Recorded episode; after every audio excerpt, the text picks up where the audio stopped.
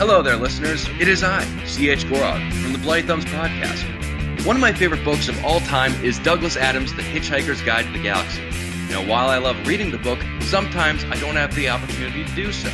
So instead, I like to go on to audible.com and download the audiobook, written narrated by Stephen Fry himself.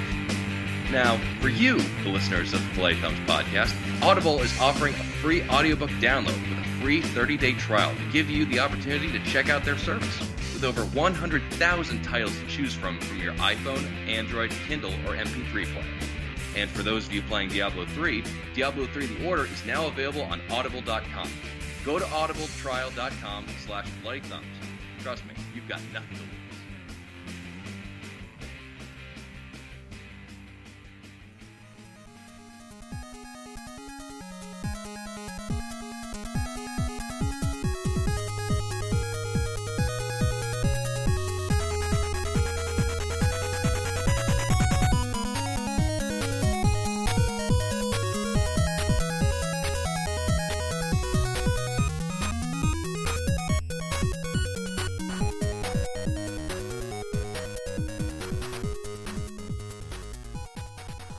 Into the fray. Into the fray. How you doing, everybody? Fantastic. Excellent, excellent, excellent. So, Splinter, what? Uh, this is episode, if you know, uh, if I'm correct, it's episode one one seven, correct? That is correct. I actually remembered this time. I actually did. You- Yeah. Do you know which character that references? One one seven. One one I'll give you a hint. He's six feet tall. He wears battle armor, and he is a incredibly competent fighter in the field of warfare. Is it uh, Mr. Master Chief? No, it is uh, a Guybrush Threepwood from Monkey Island. But thank you for playing.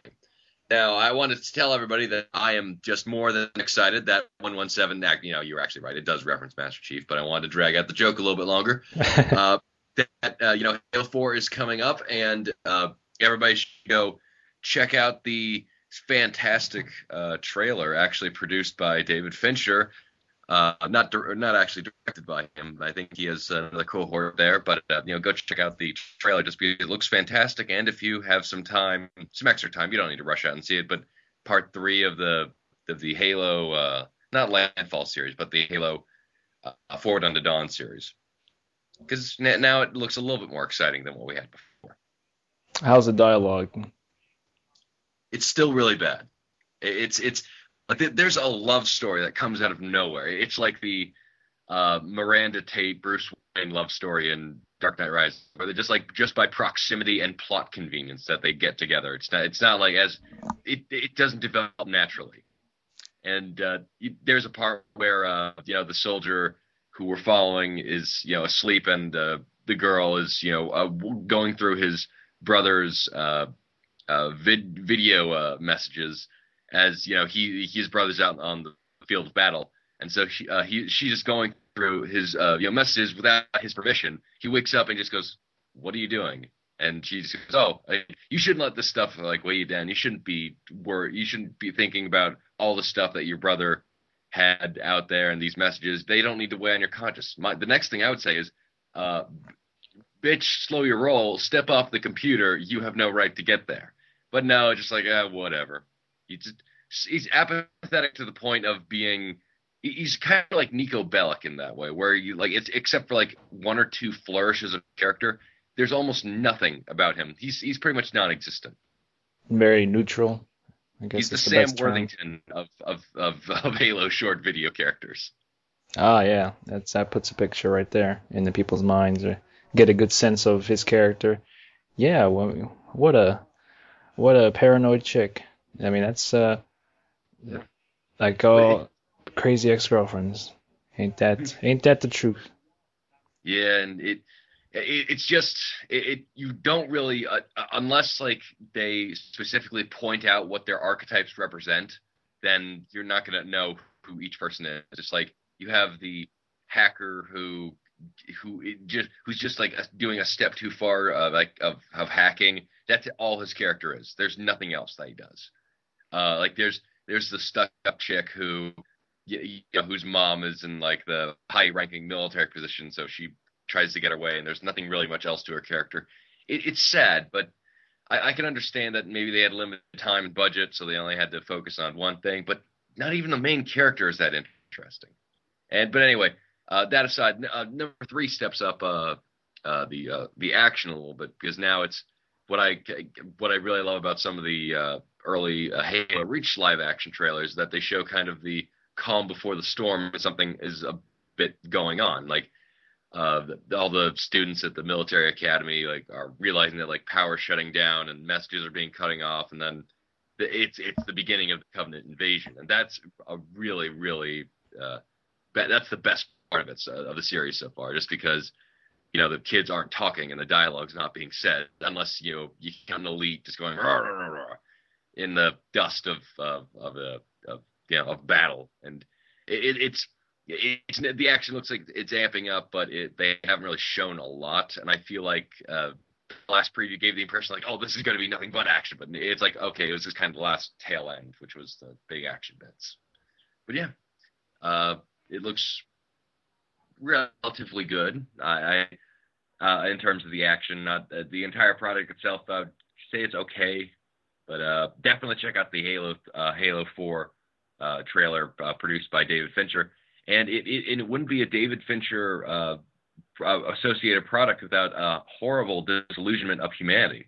Because damn, it's they they give you so. I mean, there's there's these weird shot. There's these weird implication of uh, Oedipal complex. You have uh, uh, experimentation on humanity. Uh, this uh, the soullessness of the uh, uh, industrial warfare complex. I'm sorry, the military industrial complex and it just it, yeah that, that's definitely david fincher-esque where it's like there's nothing really bright and joyful about this yeah i was going to ask you about that during the show but you beat me to it i'm glad you enjoyed the live action trailer we do get a lot of those um, with some recent uh, release titles and i don't know how exactly you feel about that as a whole it's interesting i think i find that interesting sometimes if it when they pull it off really well and just other times it's a bit too uh, just too forced or not well done, and just like you're better off just showing off gameplay footage than. Mm-hmm. Or it overstays its welcome. Yeah, some yeah, yeah, that's a a good I think a good chunk of of the ones that do get put out, especially mm-hmm. um especially maybe not n- notable titles that have uh, high notoriety notoriety on people's lists tend to do that. Mm. Yeah, like there was um, I I think was, the game was Time Shift where they had this badass uh, trailer where there was these um uh, two armed robbers robbing a convenience store, and then uh the the uh, if you don't remember what Time Shift was, it was basically you know the game Half Life 2. Imagine that somebody tried to make a decent first person shooter out of that, and then added a, a time manipulation mechanic and it had a pretty interesting premise where you could slow down time, you could stop it, you could speed it up, kind of very similar to like Beautiful Joe or or Prince of Persia, where uh, you could, uh, for instance, you could uh, you could stop time and take an enemy's gun and like re- resume time, and like you'd be like, oh, where'd my gun go? And they could shoot him in the face. And then the the tra- the live action trailer they had was pretty badass, where they had him just uh, uh, the guy in the suit just going into the convenience store while the robbers were robbing the place uh, and then just use his powers to uh, slow down time, stop time to, take the two robbers out and then leave. And that was that was the most badass part of that entire franchise. Getting able to see the the slowdown mechanics it was pretty cool. Cool.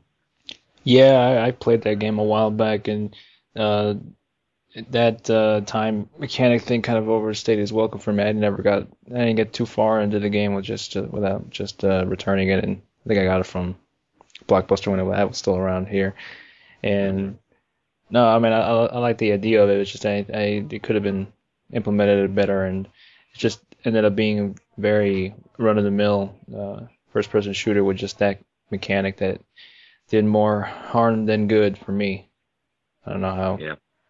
And I think it, that was one too. That was another one that ended on a cliffhanger, and then you'll probably want to get a sequel to that to see how that whole thing resolves. And well, it, it, the strange thing is that uh, you have games like uh, Dishonored, uh, you have Bioshock, you have uh, uh, you have uh, Darksiders, games that are aesthetically different than what you know the current market is. But then there's for some reason you know have these big companies changing their uh, uh, the, the, image or the style that originally they were promised uh, into more kind of mass uh, produced uh, pieces of entertainment, and people don't like it as much. Like for instance, Overstrike.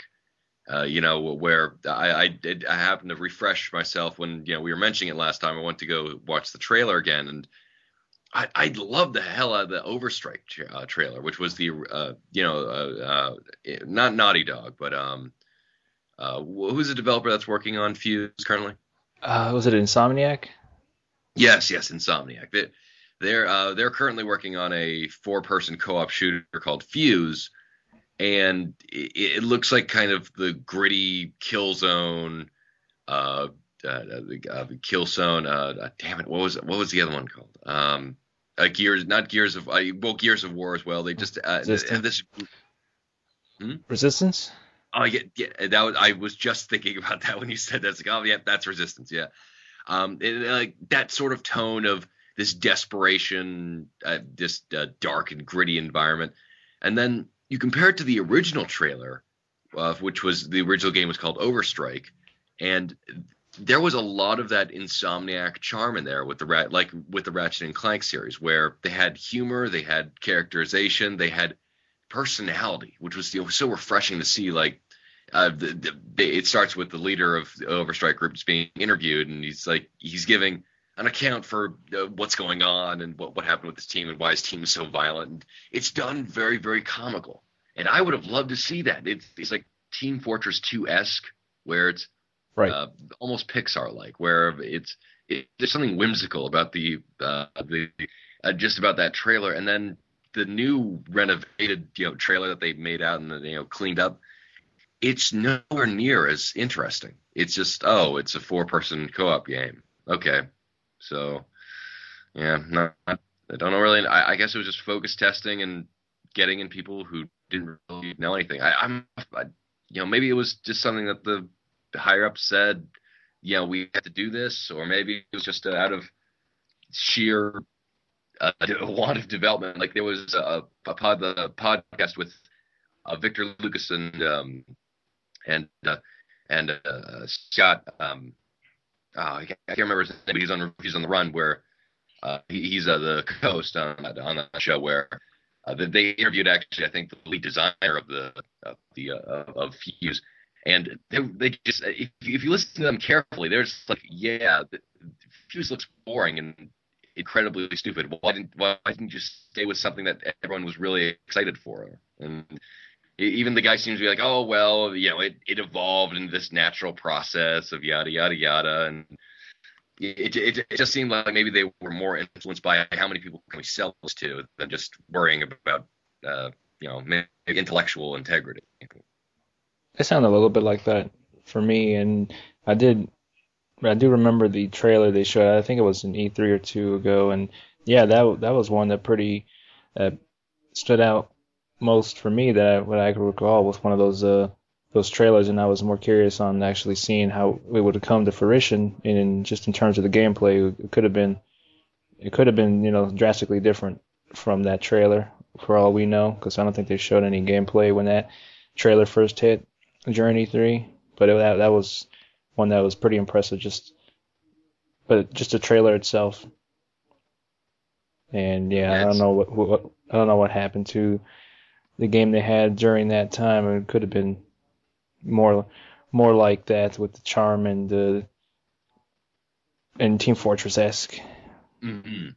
Because they had like uh, character designs with the accentuated like there's a guy like who has like, this huge chin that can make Bruce Campbell shudder in fear and it just it looked so cool and so uh, so refreshing and you know because like this generation has all been dominated by realistic pretty shooters and just very bland color palettes and just very uh, uh, realistic design and characters. And I, I don't I I, I want to break from that. And like you know the two generations ago uh, you know with the GameCube Xbox and PlayStation 2 era we had a lot of platformers and a lot of more comical games, a lot more uh, you know whimsical games, and now I, I'd like to see a little bit of that, a nice balance between having the mature, uh, adult-oriented games and then the the whimsical, fun games, because you know games like uh, I think Okami and uh, yeah, it, it was wonderful uh, games of, of just pure in, intellectual expression and just artistic freedom that you know we don't get to see a lot of, and even games like I. Like for instance, enslaved that uh, you'll try to a new narrative direct direct in terms of artistic storytelling and just design like that was cool, that was innovative, that was fresh, and now it's just I don't know. I I I, I feel like there needs to be a nice balance between the two. Yeah, I think so. I mean, it's definitely something that I think people. One of the main reasons they were interested in seeing what what was to come with Overstrike because of that. It was it was a looked like it was going to be some sort of third person shooter, but that it wasn't in in a kind of desolated wasteland where it just have gray color palettes and and you know for some games I think it works, but it's just it's the thing is it's it's the market's oversaturated with that stuff. We we already get that with either Call of Duty or just other shooters in general and yeah, maybe yeah, maybe they do sell well, but it's not. It's for people who played those already and and and you're just looking for something different in in terms of presentation. I mean, we've gone this far into the, the, the 360 and you know PS3 life cycle. I mean, we should begin. You know, we got, we already have HD, and we, you would think we get more games that are just like have worlds that are just you know also interesting that you want to visit and just colorful all around. And we, and there's some games that do, have done that, but just for the most part, it's been yeah, that's just trying to make a game uh, have a realistic feel and tone to it. Yeah, it it um yeah, it, it's the great irony that best looking games for HD are games with color and uh, you know a beautiful artistic direction and it, and this generation we don't have that. Instead, we have gray and and and uh, and and uh, and brown and and muted colors and very somber looking things. Where where we have games like Flower, which really showcase the ability to have just this beautiful, beautiful, just uh, show uh, almost like paint like uh, quality to their aesthetics and just it it's really really unfortunate that we have that we're just kind of stuck in this rut of having realistic shooters. But the problem is that I don't think it's even. I, I don't uh, these games that that have different art styles or different uh, types of uh, of, of, you know, of uh, look a different look to them. They do well in some in some cases. Like for instance, you have Borderlands, which had you know the cell shaded you know comical styles about it that wasn't serious at all, and it sold very very well, and it got a sequel. And you know, you have uh, you even have games like that still do well that have a cartoony style like Super Mario Galaxy, which admittedly it's from Nintendo, so it's you know usually equated with quality, but it's still you know a very comical, lighthearted tone. It's and it's it's just it's it's really confusing how uh, that companies seem to think that they need to go gritty, and then when they do go gritty, it's not as impressive as the product that they had before. Like for instance, back to uh, going back to Time Shift, the original uh, premise of it was uh, it was a steampunk esque universe, and which had you know pretty interesting look, uh, a pretty interesting premise. But then they switched over to uh, alternate future, uh, dy- you know, dystopian future, which you know wasn't as interesting. So it, it's just it's this weird kind of split between trying to appease the stockholders by going with what's popular, and, but then not realizing that if they went with what they were originally going before, they would attract more attention.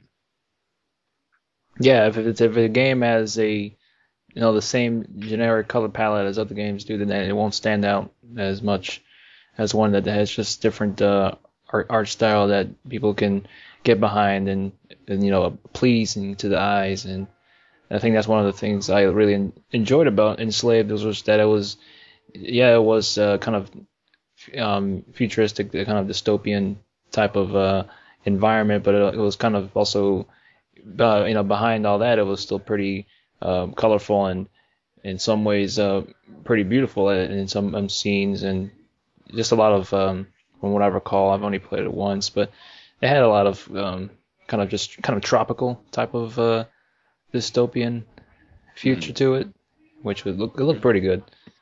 Yeah.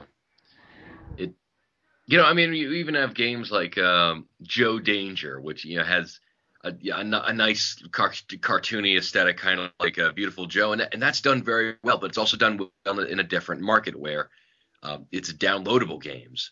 And and frankly, if you want experimentation and uh, uh, and you want uh, to avoid the hassles of being you know, a AAA developer and trying to appease the entire market, do that. Just release smaller games on a smaller budget with a smaller team who needs to work within limits. Because when they work within limits, that's when they get really creative. And for instance, I, I, think that would be probably the best thing for the Resident Evil series to do right now, just because you have uh, this bloated budget of a game where you know they have a 600 plus development team on, uh, who just didn't quite grasp the concept of having focus and story direction because you have you know three four well four different campaigns that are all all trying to have a different tone to them, but none of them seem to be that well developed in terms of the other one.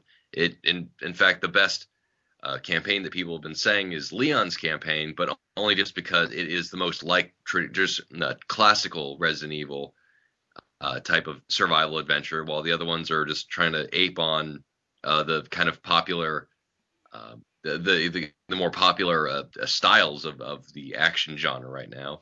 And frankly, I would I would love to see maybe a smaller development team work on a downloadable Resident Evil game and give it their best. Yeah, I think so too. It's it's certainly something that wouldn't hurt to try, and it's uh, like you said, it's it's when you, when you're have if you don't have a lot of, of a budget, you, you do you do things to compromise the, the small budget, and that they end up being creative uh, decisions that can make can make or break the game, and just a lot like in the movies how they improvise a lot on on some things and how they shoot or where they go to film it because on they're on a budget, so they have to come up with very creative ways to get things done. Mm-hmm. Yeah. Like uh, for instance, most famously the Silent Hill series that uh, because of their limitations with the hardware, they had to incorporate the fog into the into the uh, Silent Hill landscape, but that added only to the the terror and the the tension of everything, just because you couldn't see what was coming in front of you, and because of that, that was really what almost is a staple mark of the series now. Just that dense, terrifying fog that you can't see through, and that that was that came purely out of the limitations. So I, I feel like when you have creators who have the this big budget and and all the time in the world and and just absolutely multitudes of people working on it, they run the problem of being too complacent, where they don't challenge themselves enough to say, okay, what can we do that's even bigger, better? Oh, how, how, can we work within limitations? What can we show off that we haven't been able to show off before? Which is kind of one of the reasons why I wasn't a big fan of Gears of War 3 because it seemed very complacent with everything that it had going for it. And the things that they incorporated were just there to say like, oh, this is we're trying to be new, but it didn't feel challenging at all. Like the entire story with the Lambent and how they were the main bad guys to show a, a new center of uh, you know baddies to to uh, to fight against, but it didn't really work. And I, I feel like that was just they were just so complacent with the style of gameplay that they had that they tried to make a small change, but not really challenge themselves for that. Yeah, I think I also think that some big budget big budgeted games kind of lose focus on what they really want to do with a particular game, and sometimes they sometimes miss the very um, very simple and obvious uh, parts. Uh, like Resident Evil 6 had uh, it it just didn't uh, the, the the main problems I've heard is that the the main the easy, the basic stuff they couldn't get right. If I'm trying to recall which one it was, but I know that basic things like the the aiming was just a little off sometimes, and just the the basic things that should be that should be uh, not an issue with most games are are sort of an issue there.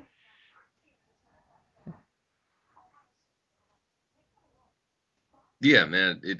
Sorry, I was, I was, I was bringing. Uh, cut out. Um, oh yeah, did, did, I cut out? I thought you did for a second, and it was just like this big, awkward pause. well, sorry about that. Uh, it, uh, I don't know if it was on my end, but um, it it you know when you have a you know a big bloated budget and you know people are going to buy your game because it's freaking Resident Evil, which is it's it's it's it's it's almost detrimental to the fact that they didn't need to. It, I, I know developers probably had thought like over Capcom saying like, oh, we need to make this broader appeal to the West, but you don't understand with a franchise as big as say Final Fantasy or Resident Evil, if you stick to your guns and uh, try to make an experience that is true to the core of the series and not just trying to pander to any other demographic, you're you're still going to get the people to buy it. I mean, for instance, Resident Evil 6 has not been well received by a lot of critics. In fact, the majority have been uh, have you know been between mediocre to the very poor reviews, but it's still selling well just because of the fact that it's a Resident Evil game on on a console and people will buy that. And it's and it, I, I understand their uh, their hesitation on doing that just because these are you know very big franchises and they don't want to go uh, in the wrong direction. But then just don't spend as much money into it. Just uh, you know uh, make a team who's who's willing to to put in the effort to make something smaller, a lot more intimate, a lot more personal, a lot more uh, yeah, of, of creatively interesting than you know a big budget game. Like save the big budget game for if that's if that one works up, then you can have uh, all the money just to embellish all the, the bells and whistles and try some new things as well. But you'll still just have the core mechanics of something working really, really well. Yes, that is right. Yes. I think maybe doing too much is can can mess up a game. Maybe that's maybe maybe the the less you do, it, the more it has impact. If that yeah. makes any sense. I, I I don't know. I've I've just finished playing Resident Evil 3, and that's I think I mean, I haven't played a lot of a lot of them. I just played that, and like the worst one was like Survivor. I've played. I haven't played four, which I mean, I've, I've heard good things from you know from you and just everybody else that's played it. And I mean, I've, I've been, I enjoyed three for for for what it was, and I'd rather, frankly, rather play that than the ones that they have now, like f- five or 6 mm It's just, yeah. I think they just because have basic. This is just basic thing. It doesn't try to do too much. Like sticks mm-hmm. to one one thing. It's just survive. Yeah. Oh yeah. It um. It, for instance, well, I, I'll bring up Resident Evil 4 and why that works so well is just because they have the shooting mechanics work very, very well. You have the quick turnaround button and the run button to help you move, and you can only really do one action at a time. And because of that, you have to, you have you you meant you're mentally uh, uh, making yourself more efficient and trying to say like, okay, I got to go over here, avoid this damage, then swipe at this guy with my knife, then put out my gun, shoot this guy in the head, then run over here, then pick this up, and because of the fact that you're not doing multiple things at a time, you have to, you know, compartmentalize and categorize uh, what actions you want to take, and I really like that.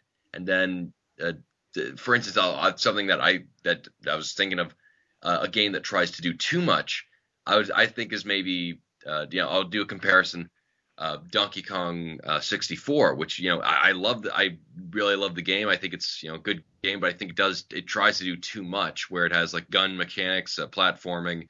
Uh, you have the you know special moves, and it it feels like there's so much crammed in there that it doesn't have an identity of itself. And even though it's been you know polished a lot by Rare uh, when it came out for the N64, there was still uh, it was still problematic just because you also had like racing aspects of the of the game and uh, and cart adventures and it just it felt too it felt too much. But when you had a game like donkey kong country returns you uh, retro was able to make sure that there was a very limited amount of actions you could take but they polished those actions to a mere sheen and made those incredibly fun and it had the identity of being an awesome platformer where you just jumped and picked up barrels, and that was the entire, basically the entirety of, of your move set. And I, I think that that worked very well. And it's interesting. I mean, you can do a lot of complicated things in video games, but it's just harder to have as an engaging time as as just throwing everything against the wall and seeing what sticks, rather than just having one thing that you're really good at. Right, right. So yeah, that's uh, a little discussion there on some big budget games. We got a long way from the first beginning conversations of the live action Halo Halo trailer. Yes, yes. I was, Yes, yeah. but I was a little disappointed that Brad Pitt didn't show up in in uh in the Halo 4 trailer. Just just g- walking up to a Promethean and going, "What's in the box?" and then showcasing a shoebox or something. Oh yeah, and then definitely there are people in, in a lineup there and uh all just in their underwear. So he could have would have been perfect for it. You know, he got, you know how he likes showing off his abs. Yep. That that son of a bitch. I I I- I think I've told you all before, but I'll never never ever ever like Brad Pitt's character in Fight Club just because he the, the one scene where like they're looking at a that like uh they're on a bus and they're looking at an ad for like an under un, underwear ad for guys and he- there's a model with like a six pack. It's like ah. Yeah, that's what a man's supposed to look like. Yeah, whatever. And then the next, next scene, he takes off his shirt. He's got a fucking eight pack. It's like, listen, you son of a bitch, you do not get to say that.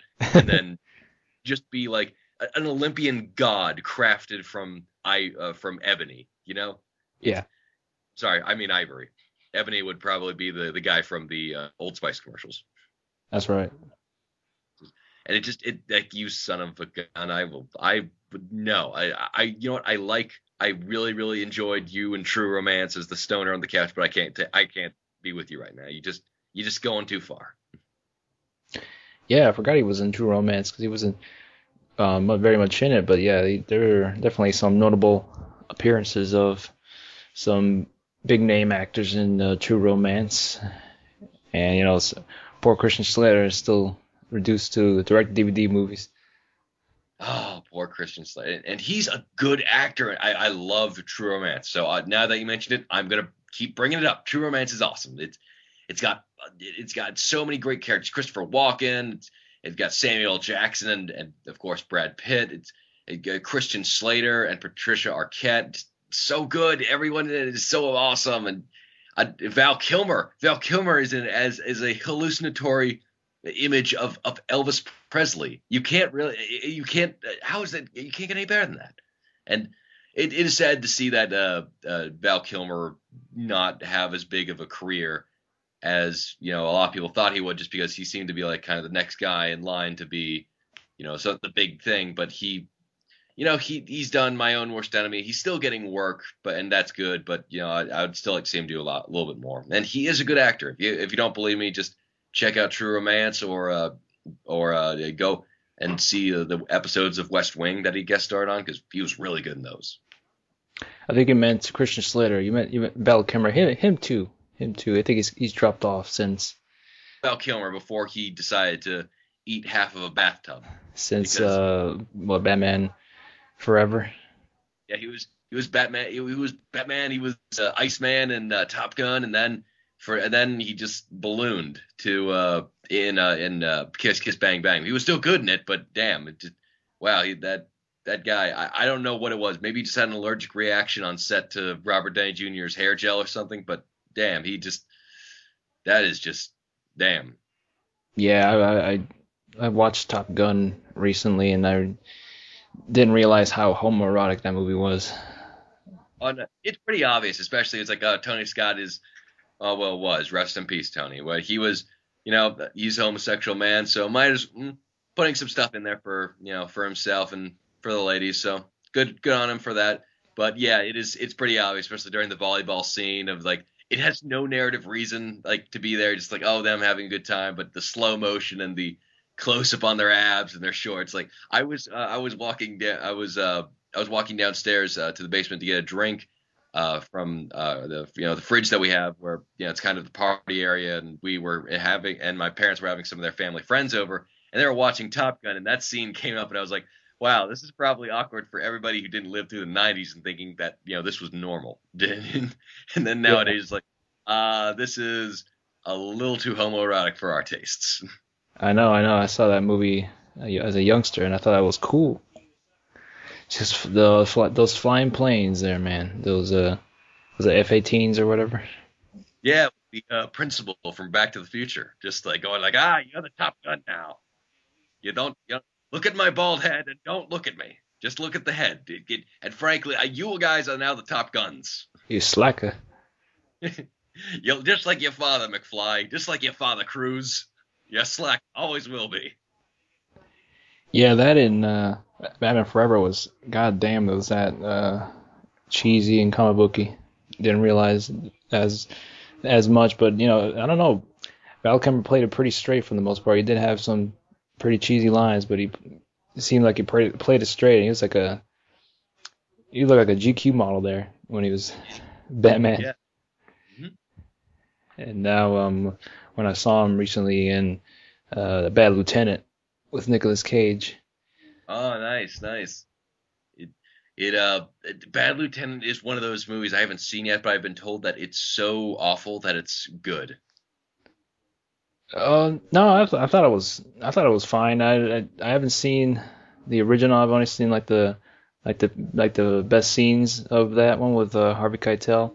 But um, not not I didn't think that Bad Lieutenant was that bad. I uh the the It you was know, a the- good lieutenant. it was a good lieutenant. Yeah, I mean there were some awkward moments with those. Uh, yeah, I'm probably you probably heard about the the what was it the iguanas and things like that.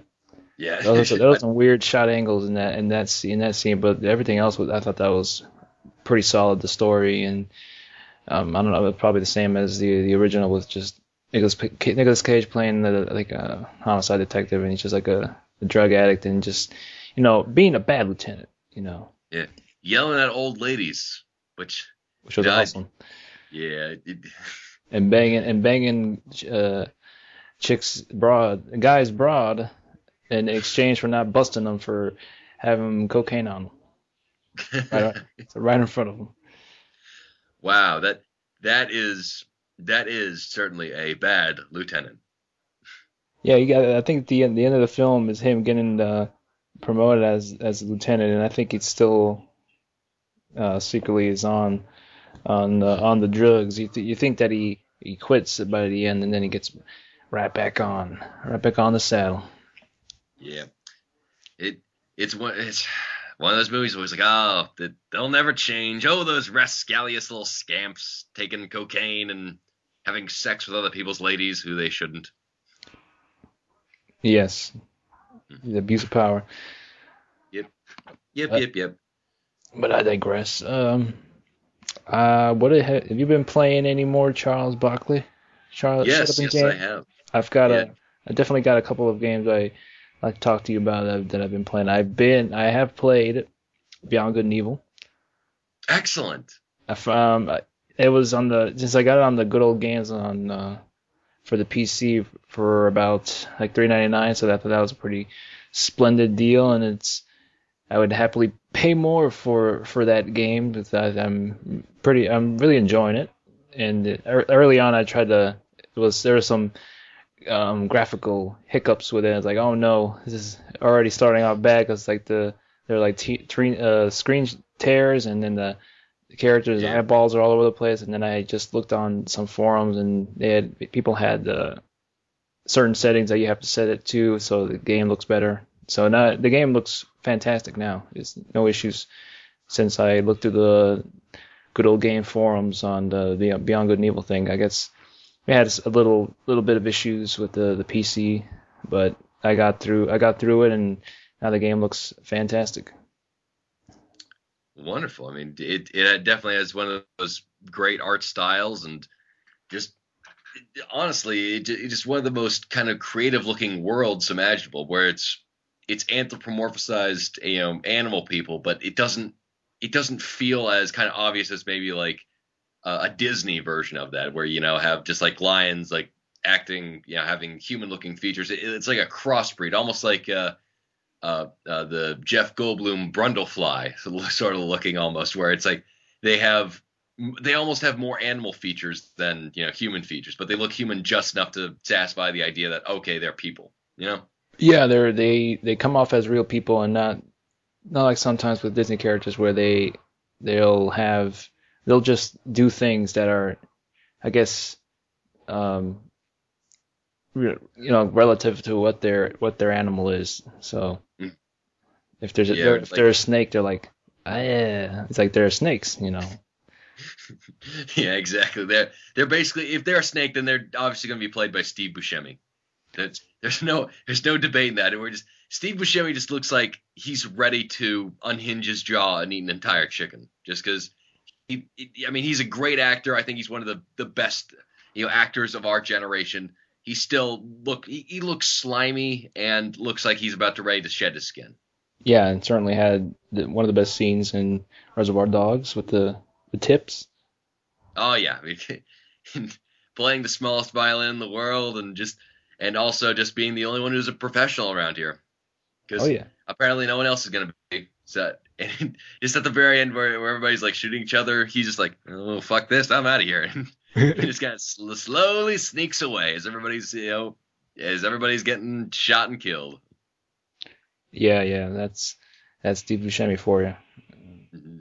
No, I'm I'm I'm digging the hell out of Beyond Good and Evil, and yeah, like you like you mentioned, it has a very wonderful and creative looking world, and just you know full of colors. That's what we were bringing up early on the colors in, in games, and you know once I got everything working, it looked pretty good. Just from the beginning started, you know, with um with Jade, you know, doing some doing some meditating yoga and, and the sun rising. That was a pretty nice scene there, and then the everything uh, going going to the shits with those yeah, oh, uh.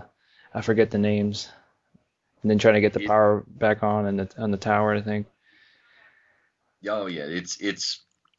I love the fact that it just starts right off, kind of with an established universe where it doesn't do the slow burn sort of thing where it's, uh, you know, you get introduced to the character, then the powers, then the then the money, then the power, then the women, then you know just it gets it jumps right into it. And what I love about that is that it's an established universe. People know who Jade is. They just go up to you know shops and they'll say, "Hey Jade, how you doing?" And just it gives you a sense of of of connection to the actual community rather than just being somebody walking into a new town and, and learning from there. Like Link from Legend of Zelda: Ocarina of Time, where you know that's that's a great game, but you know there's something uh, to be said about uh, like having a character actually be a part of the community and be connected to that community than just being an outsider, you know, learning to be uh, connected to everything.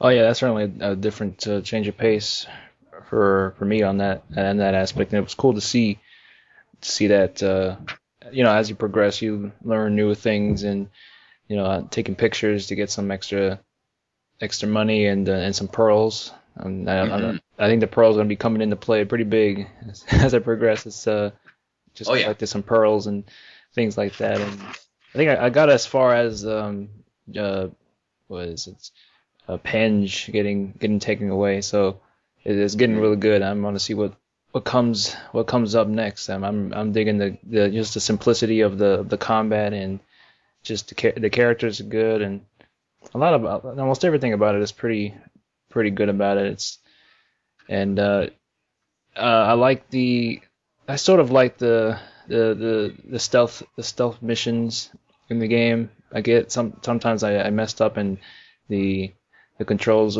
got the better of me, and then but it's not very it's not very punishing in that that aspect when you get killed or anything like that. So it's that's a good thing. Yeah, it it's um it's it's one of those games where it's not un it's not like anything it's similar to other game concepts, but it, it really is its own thing. Kind of like uh, a lot of Suda 51 games, like Killer 7, where it has aspects of these different games, but it combines them in a way which is really uh, you know a, just a fascinating combination. So very postmodern on uh, on the develop on Ubisoft for developing uh, Beyond Good and Evil, like as it, as it is. Yeah, um, I, I like well, I like the fact that they mix it up a bit. There, there, you know, there there'll be puzzles and you know some platforming and stealth and stealth missions and you know sh- doing some uh, sh- having some sh- yeah some hovercraft shootouts. Those are those are fun, and mm-hmm. I'm I'm digging it. And Jade is becoming I mean quickly becoming one of my favorite uh, female protagonists. So yeah. Well, I mean, it's uh, it's it's also she's also a very uh, groundbreaking uh, female protagonist in the fact that she's not just waltzing around in a metal bikini. So you know that's that's some that's some new, new direction right there. That's right. I mean, her and Bayonetta are my top two. yeah, but you're you're gonna be really surprised when she starts summoning demons with her hair. So just just be just be prepared for that. Is that in the director's cut?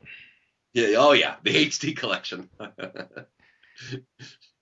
yeah, um, I, I haven't compared it to the HD collection. I don't know how I'm sure the HD collection looks a bit more more polished, and you know the controls are are all mapped out nicely because I had to actually go beyond the depths of the internet world to try to you know map out the the controls because I, I I'm playing it off of a 360 controller and uh, I figured it's a, it's a lot better than the mouse and keyboard. I've just never been too comfortable that way, and I've used this uh, I had to use this program called Xpadder to to set it all up and just just uh, when you when you're doing actions on your controller, it'll it'll emulate you know the actions you would do on the keyboard and mouse. So fortunately, someone someone had uh, already did all the all the work for me, so all I had to do was just uh, load up the profile of, of the game. So it just just play it off play it off of that and not have to map out any controls. It does get a bit confusing sometimes because it says hit the the space button to jump or something like that. It's like uh it's like which which button on this control is the space button? I don't I don't know. And then I then I mess up, but I got I've gotten used to it now. So I, I think I should have I would have been better off doing it on the on the Xbox Live. It's only like 800 Microsoft points, so it's not not too bad. I only had probably play pay a couple of extra bucks than compared to the good old games version, but it was it would have saved me a lot of time and but any regardless, it's uh, I got I got everything set up nice and dandy, and it's, it's been a pretty wonderful experience so far, and I'm digging I'm digging everything about it so far. Excellent, excellent. I, I I'm glad that you're enjoying some uh, good old games goodness on a you know nice discounted price, and I'm also very very glad that you're enjoying the Beyond Good and Evil experiences because you know if I if I can get one person to to play Beyond Good and Evil, I'll, I'll, be a happy happy man. That or uh, Psychonauts. Oh yeah, that, that, that's probably on, on, my on my next list there because I I think it's on good old games too. So yeah, I've been getting a couple things off of there. It's a very good site, and mm-hmm. uh, I think I did. I also got the Duke Nukem 3D on there too, the uh, Atomic Edition. I don't know what the what that. I think it adds more things. I don't know what exactly, but I'm trying. To, I'm also trying to figure out how to map it to the 360, and it's certainly I know I, I played the, the, like the the trial demo of the Duke Nukem 3D on the Xbox Live Arcade. It does have a pretty nice feature. So when you die, you get to you get, when it, it puts you on the screen where you could either rewind back to a certain moment. You could see like your kind of a replay of what you were doing before you got killed, and you can like respawn from kind of any any point. Uh, I don't know what the limit is, but it's a you know a couple of minutes or seconds. You can respawn and uh, maybe do something different to to kind of avoid getting killed again. So that I thought that was a pretty interesting feature. It doesn't it doesn't have that on the PC version. Just you know the basic uh, saving and quick loading. But I thought that was a pretty nice feature to add on to the 360 um, version of Duke Nukem 3D. It certainly gives you a nice uh, incentive to actually purchase it and kind of replay through it again and you know those since the game was wasn't really made for like widescreen you know HD televisions has that uh, I think it's like the 4D display and has the Duke Nukem you know uh, artwork you know on the sides mm-hmm. next to it so that's kind of cool and I think they also have Duke Nukem Manhattan Project that was certainly a different uh, direction they took with the the Duke Nukem games which is it was basically a kind of platforming third person uh, side scroller. That, that, was pretty cool. Yeah. I play. I have. I think I have it on the PC. I played a little bit of that a while back. I haven't picked it up again, but that that from what I played, that was um, pretty entertaining too. It's certainly a bit different than you know, obviously the first person Duke Nukem 3D, but that that was cool. Excellent. I mean, uh, it's always nice to go with franchise that you love and then get a little bit more bang for your buck. I I have enjoyed uh, uh and also just uh, quick quickly before I forget, I wanted to ask you uh, for the Duke Nukem Manhattan project. You said it's now more of a plat. It was more of a platformer. Does did that affect the shooting mechanics at all, or were were they still there just with the platforming now? Oh yeah, the, the, there's shooting in the game too. You you're just like jumping. You know, it's like a side scroller. You go from left to right and just jumping around and and also yeah, sometimes you would go right right to left too.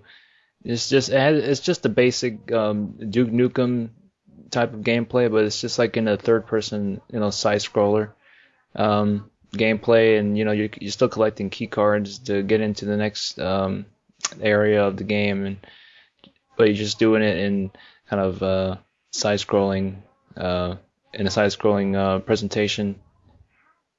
I don't know if you've seen any footage of it, but I thought it's it, it ain't too bad. I thought that was a different, uh, you know, different take to to do with Duke Nukem 3D to mix things up a bit. Mm-hmm. Yeah, it, I, I I do like uh, different interpretations of, of gameplay if they work really really well, like uh, fan remakes or, for instance, they had uh, the Halo 2600 uh, game where it was just Halo Combat Evolved, but as if it was made on the Atari 2600. So there's only about four different types of colors and just like two sprites. And you'd think it wouldn't work, but from the gameplay that I've been able to see, it looks pretty awesome. And for the fact of the matter is that it's uh, gonna, it's actually. Uh, it was only d- done in very limited release where it was handed out for you know 2600 cartridge at special events, and so there's been whispers of, of it coming to the Xbox Live Arcade, or you know, if if they make it a free game, that would be even more awesome, just because it was done by one guy, and damn, if it doesn't look damn cool, and, right? Uh, yeah, yeah, yeah. The Manhattan Project and just original Duke Nukem 3D are both, I think, both have basically the same kind of goals you would do, like collecting key cards and shooting pig cops but the but they're you know presented in a different way. You know, one is first person and the other is a kind of a side scroller. So that that was interesting, and um, I've been messing around with uh, with some high resolution mods for Duke Nukem 3D, and uh, I gotta say it's pretty pretty impressive. I um, I, I kind of wanted to play through the the whole game with the with the mods. I mean, there's so much you could do with it. You can you know put your own soundtrack to it, and people have made their own soundtracks to the Duke Nukem 3D that you can throw in there, and you can you can have um, actual uh, uh, like like triple X uh, features to it. So like when you like the first level when you turn on the the, the projector in the theater, you you know how the you see the babe dancing in the on the screen, but but instead with oh, yeah. the, with the mod, the triple X mod, you just have the the same 3D model, but it's just naked with the with all the all the goodies showing. So that that's what you're into there, then make it a more mature Duke Nukem experience. That's a that's a mod you could throw up on there, and yeah, I love the I definitely love the the mod community on putting that much effort into the into the game, making it more. Um, you know, they add a lot of textures and, and more. Um, you know, more polygons in the in the Duke Nukem 3D mods. It was cool, but it, it yeah, it definitely feels like a different game when you when you uh when you look at it. Well, it definitely seems like uh, the modding community really is a collective consciousness of, of of of game theorists on the level of David Bordwell. Really, just looking at post theory and just enjoying and just enjoying the delights of intellectual stimulation of how much naked can we get this woman before it's too naked, and then they say let's go all the way, and then they put that in the mod. You know, and, and I appreciate that very very much. They are awesome, awesome people. And thank you very much, Mod Community. You guys make games worth playing after they are far after they're released. I gotta say. Oh yeah, definitely. Uh, I've I haven't gone too far into seeing the uh, the mods there. I've only seen just that early part of the game with the projector. Um, I know there are a couple of little FMVs in in the game as you progress through the through the I think second or third level. So I don't know how far they go in. They go with the triple X mod if the with the I think there's that area um, I recall with either the strip club and then I think before the strip club you they have these uh, areas where you can open the doors and you can see uh, like like porn on there. So I don't know how far they went with that in in mm. terms of the mod. I'm actually curious though. But I would love it if they just like in like they had the the high class mod where it's just like instead of uh, you know a, a slideshow of, of like porn. They just like had uh, like a French film from like 1952 where it's all silent and none of it makes sense. It's like like uh, French experimental stuff. And then like when you have like the strippers go on stage, they actually just like come out and like start reading poetry. It's like wow, this is this is the most classy Duke Nukem game I've ever played in my life. yeah, they changed the dialogue and everything. That'd be that'd be cool. I'm here to theorize about life and chew bubblegum, and I'm all out of gum.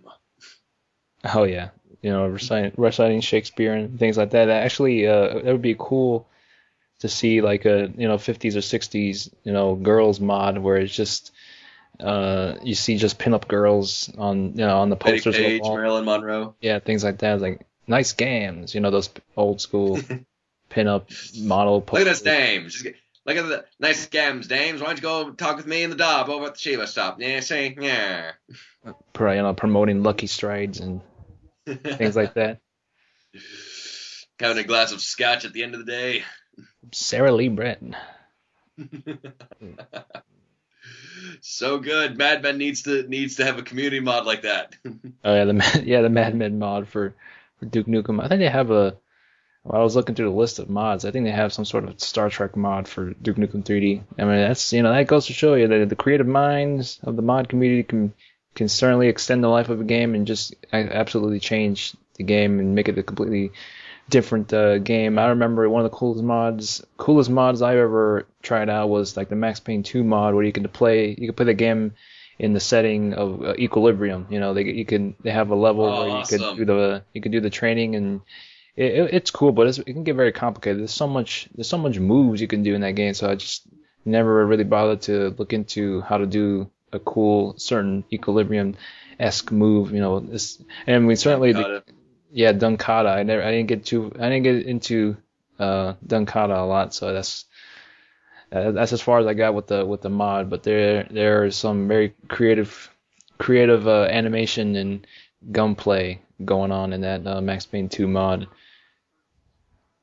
Lex, I, very impressive. I uh, I think there's some footage on on YouTube. It's yeah, very very cool, and they also I think that, you know they all can they can also make their own own game with uh as well. They made some sort of um, some sort of kind of Mafia 2, Mafia like the first Mafia game, like the 40s, you know, black and white. It was it was some sort of black and white um, 40s mod of Max Payne, like the first one. That was interesting too. Mm-hmm. Uh, and that goes to show you that the modding for PC games is awesome, and definitely there's definitely some cool ones out there now for some for Skyrim. They got so many of those. You know, the, the Macho Man mod with the him flying down and shooting. Oh yeah. Oh yeah, that's that. That was a good one. You know, just the beginning part of the game where you get about to get your head chopped off and you can hear you can hear Macho Man in the distance. Like, what was that? What is this? Oh, you're going yeah. nowhere. I got you for three minutes. It's like yeah, survive survive the Randy Savage dragon in three minutes. Uh, it, just, it just shows you how much talent and dedication there is in, in just the mod community. And, and speaking of mods and uh, fan remakes of things and, and demakes of things, uh, have you been looking at uh, Retro City Rampage that much? I do. I do. I did have the opportunity to play a little bit of it, but not not too much. Uh, I've only like really literally played five minutes of it, but I I did purchase that off of good old good old games, but I haven't gotten too far into it. I know that uh, you know, members of the Destructoid uh, website are on there, you know, ranging from Jonathan Holmes to Tara Long mm-hmm. and just all the kind of the Dtoid staff there are in the game that you can play yeah. as. Yeah, a lot of members of the uh, a lot of members of the community, which is nice to see. Of people getting uh, shout outs to. I mean, the next best thing would be a fighting simulator uh, where you get to pit Ken Levine and Cliff Bleszinski against Peter Molyneux and Jade Raymond and just have just a grand old time. And like you, like you can also like for an assist trophy, you could have like uh, Shigeru Miyamoto just come back and just smile somebody to death, just like blast them off the stage. It'd be awesome. Reggie Fils-Aimé. Mr. Caffeine, Mr. Caffeine, super oh, move. Doodly doo. Mr. Caffeine, I assume, would move like Sonic on the Chaos Emeralds, where he just he's so fast, he just he's he's faster than the blink of an eye, and just and then all you all you can hear throughout the entire thing is he's beating the crap out of you. Is doodle doodle doodle doodle doodle. It'd be the most annoying uh, character to, to fight. Maybe they could they can make him like a boss and be him as be have him be as annoying and, and cheap as uh as Shao- Shao Kahn. Yes, Shao Kahn in Mortal Kombat. It's um oh and uh and yeah Retro City Rampage has a lot of uh community members like even uh, people like uh, Victor Lucas and uh, Scott Jones. I remembered his name now and just it's nice to see that kind of dedication, but it's also incredible just because that's it, Retro City Rampage started off as a uh, Grand Theft Auto uh, remake or demake, where, like the original Grand Theft Auto, where it's the top-down perspective. And Right. so it's just uh, it just this one guy who worked years on this game, and it, it's now its, its own thing, and it's filled with you know a bunch of references and a cover system, which yeah, I was completely surprised about.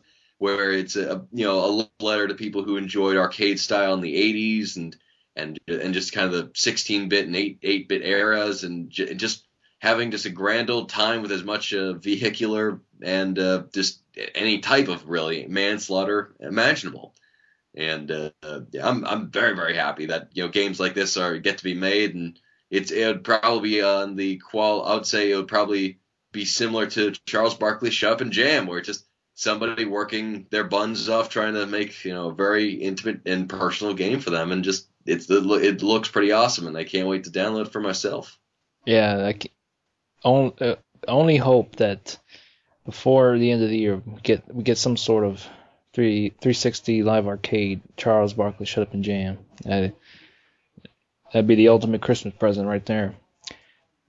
That would but then again they the, uh, i mean uh, microsoft hasn't been able to actually pony up the money for to get uh, a prince of persia the sands of time on the games on demand section so i'm not sure how receptive they'll be to the greatest game of all time in terms of games that uh, happen to star charles barkley so And since it's a shareware game, maybe they just take it and post it up there. It's like, hey, why not? It, it's yeah, it's for free. It's for free. Why? Yeah, I, I, I mean, all they need is just the permission of the guys to do it, and then they could just make it for free. I mean, for uh, for goodness sake, they they had that uh, racing game that was uh, they put out for free on Xbox Live. Uh, not Overstrike, but um, uh, it was. It, it, dang it, I, I keep forgetting. It was it was a really good uh, uh, racing game where you could also jump into turrets, kind of like Crimson Skies High Road to Revenge. So- and uh, is it a you, you got to game? either you know blast the crap out of people, you know, racing or or or whatnot, and just that, that was a really good game, and that was uh, done for free. Whoa. Yeah, it was that, and that was a really good one. So I don't understand why they just can't just say like, oh hey, it's Charles Barkley, shut up and jam for everybody who wants it. And uh, to be honest, I I playing Charles Barkley more and more. I think it's I think it's a really good game. I you know you got, you got your Cyberdwarf there, you got hoops going on, and Oops. hoops. I gotta, And I gotta, I gotta play it more because I left off at the very traumatic and you know climax, you know, part of the game. You know, you you you want to see what happens in the end. Will you find a cure for type two diabetes for hoops? Time time will only tell for me because I need to finish it. Mhm.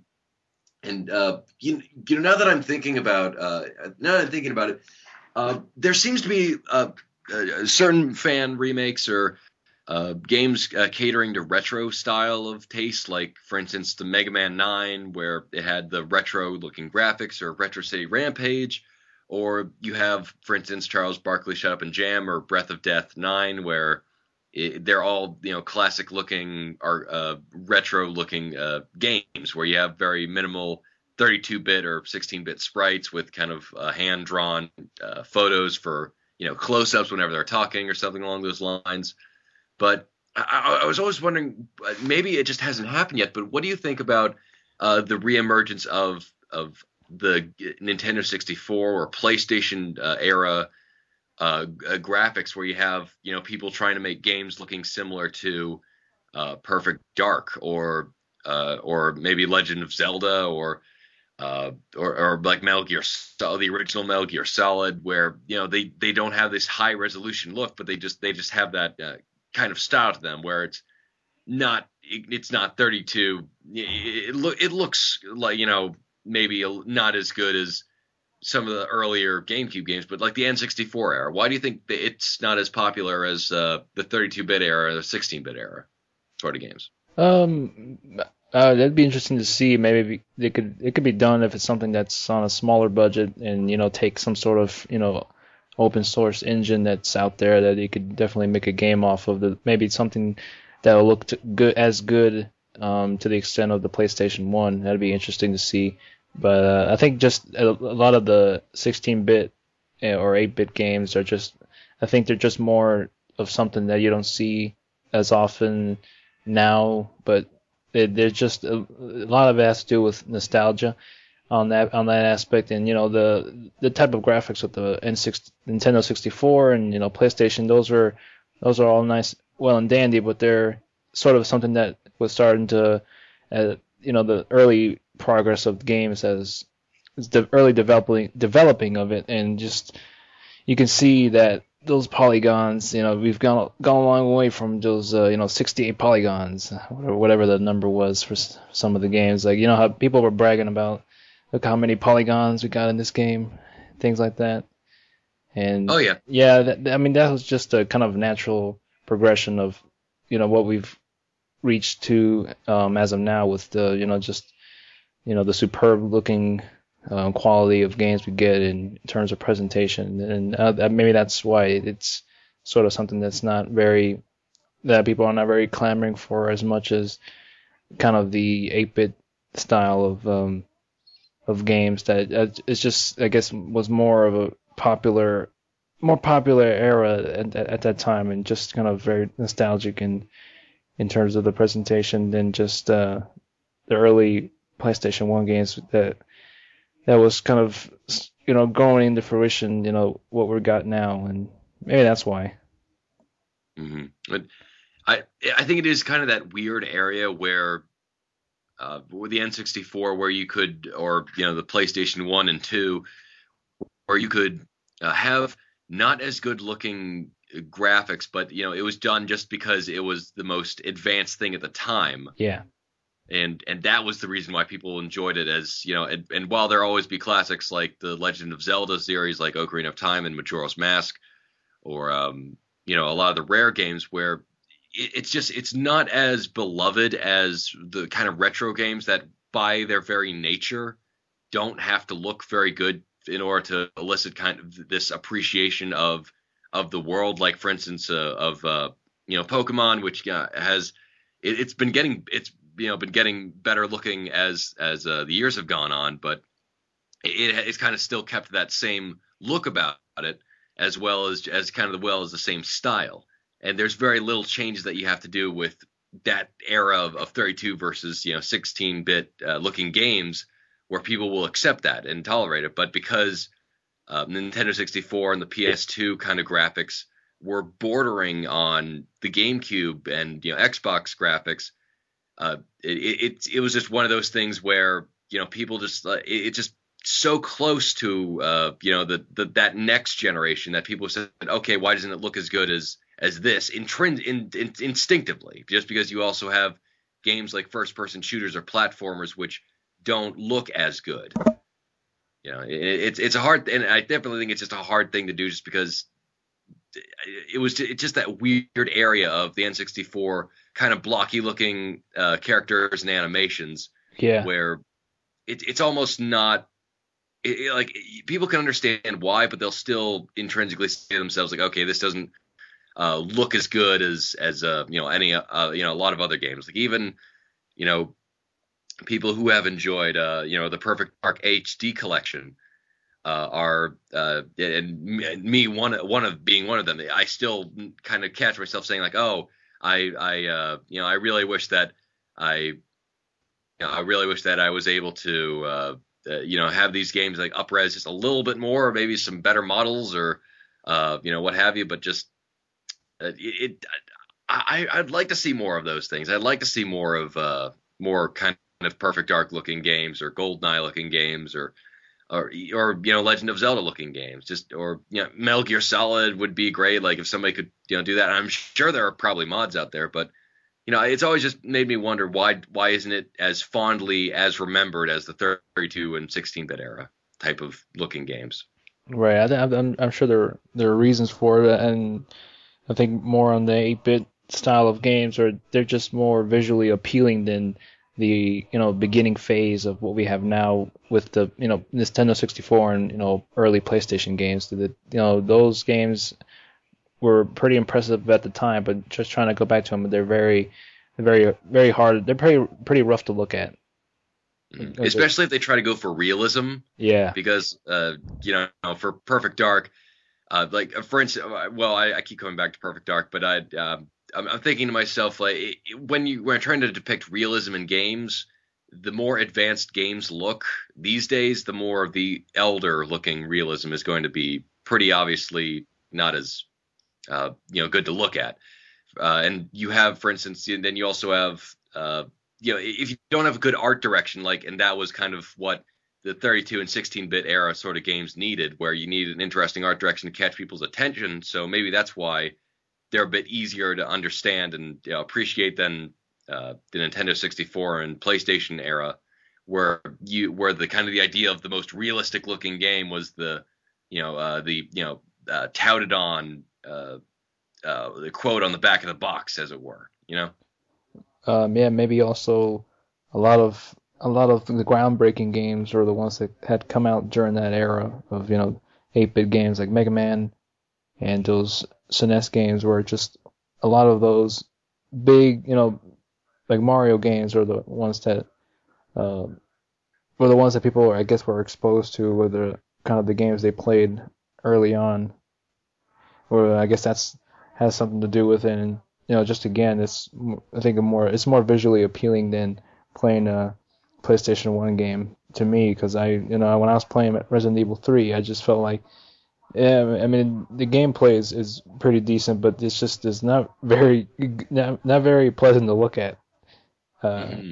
It's just and you know I thought the for a PlayStation One game I thought the atmosphere was good. You know just like the environments for the most part were were good, but you know and I mean they're very different from the character models because the character models, you know, they're all the you know blocky kind of polygons and just um, the, the, the environment is kind of you know I don't know what you would call it, but it's a very different type of looking you know texture that's not polygon. So it's they're both kind of very different. So uh, that's what kind of made it more um, interesting um, to play through because that was what what the you know the environment was, and it, it made it it made it a bit more um, interesting to play through, and uh, you know, good atmosphere, and you know, also the music helped as well. But I can't think of a lot of uh, PlayStation One games that I would like to see be taken and and done into like a newer game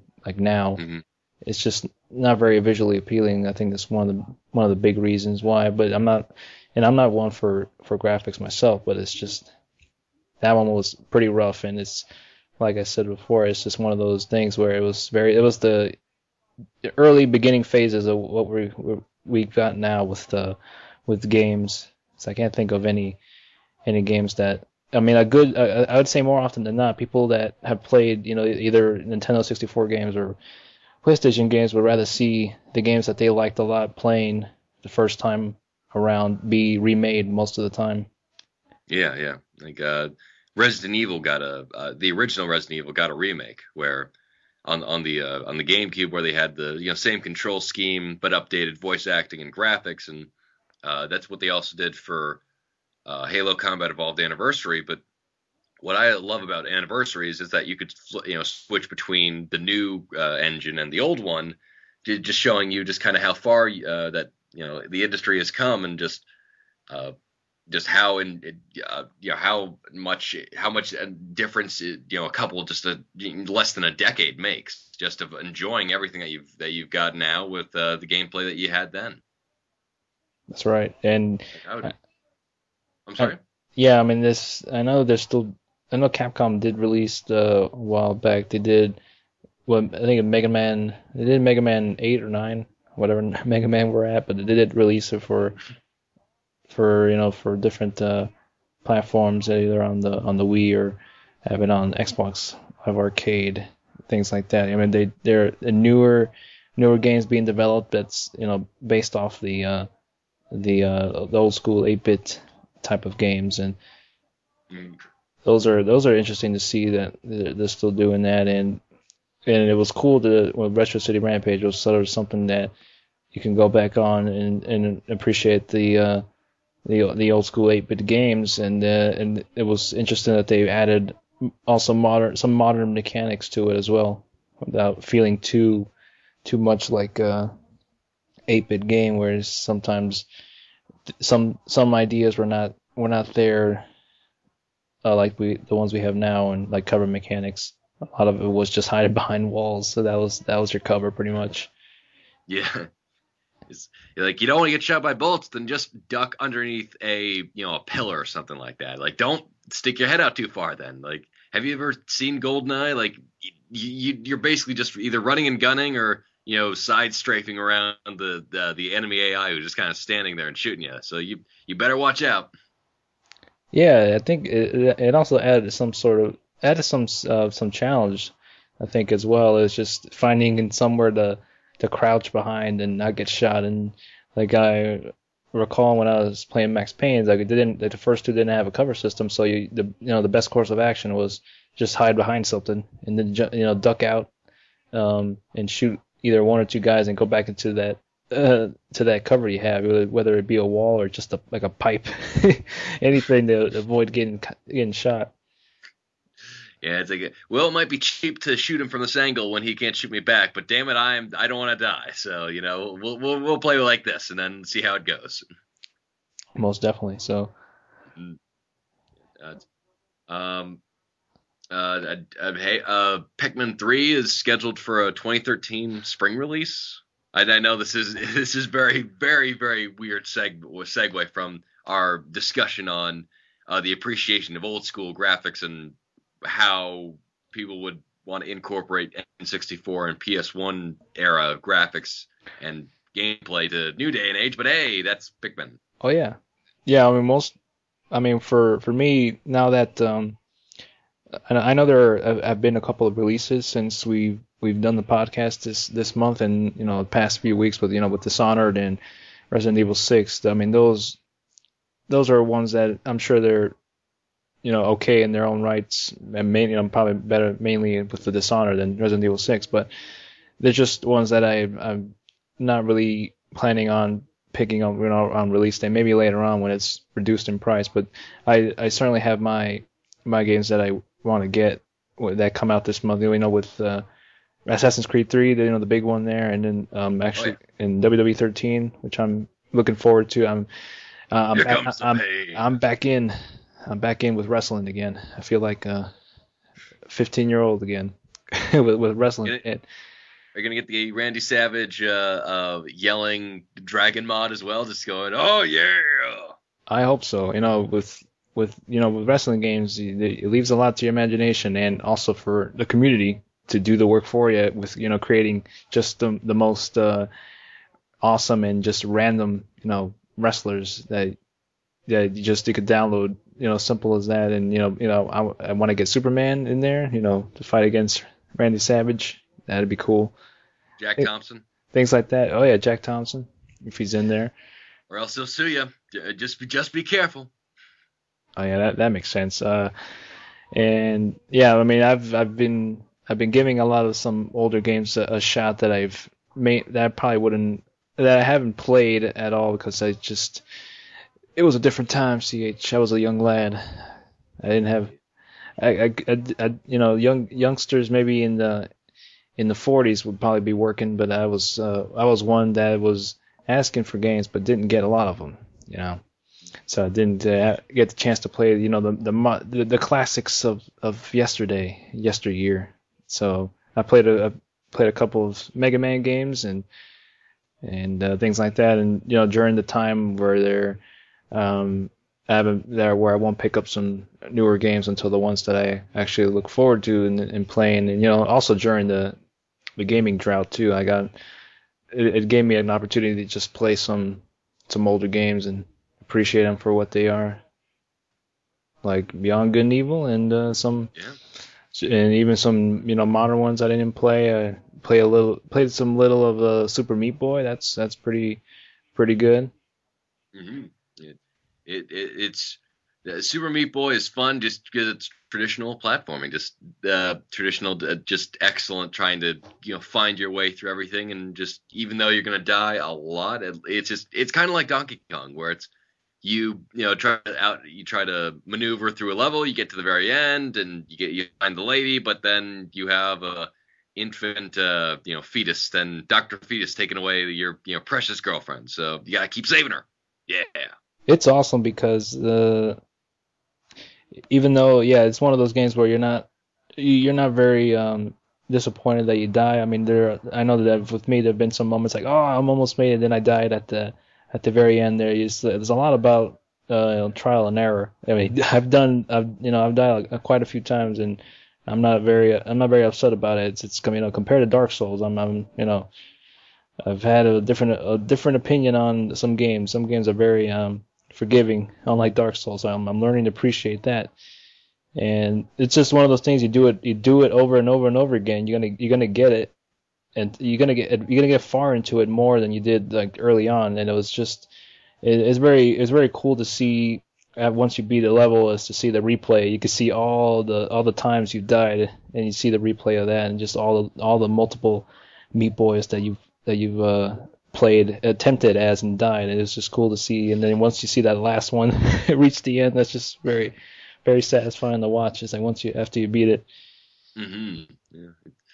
It's it, it, it's it's great that you know platformers are still uh, you know staying strong this day and age, and with you know Team Meat, uh, Team Meat, they certainly have a you know sixth sense of humor of, of, of eviscerating your character as much as many times as possible, and then just showing like then that just makes the kind of victory all the sweeter. Just because like uh, yay I maneuvered through all these dangerous spikes. Yay!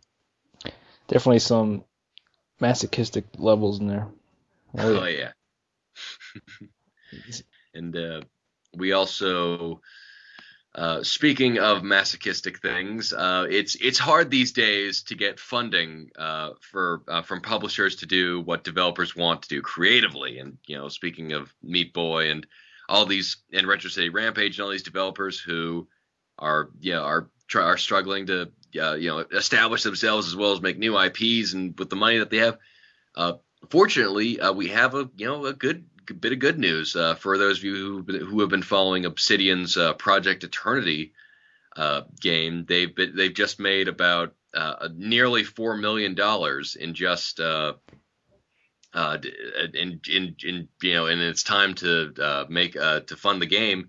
So, it looks like their uh, game is just going to be uh, there is well funded, and I can't wait to see what what comes out, uh, what product they turn out. Just because Obsidian has been a, a very good developer in terms of uh, its writing staff, because they are the ones who did uh, the Knights of the Old Republic 2, the Sith Lords, and uh, uh, uh, uh I, I, can't believe I'm forgetting about this. Planescape Torment, that was the one and Fallout New Vegas, where you know their games have been always lauded as being kind of buggy or their action is not working, but they've always been you know you know great writers, and uh, I'm looking forward to the next game because it's focusing a lot on spiritualism and and the idea of, of of, of the soul and what does that mean to a society that embraces that idea. So I'm looking forward to it, and I, and I'm and I can't wait to see what they what what turns out next.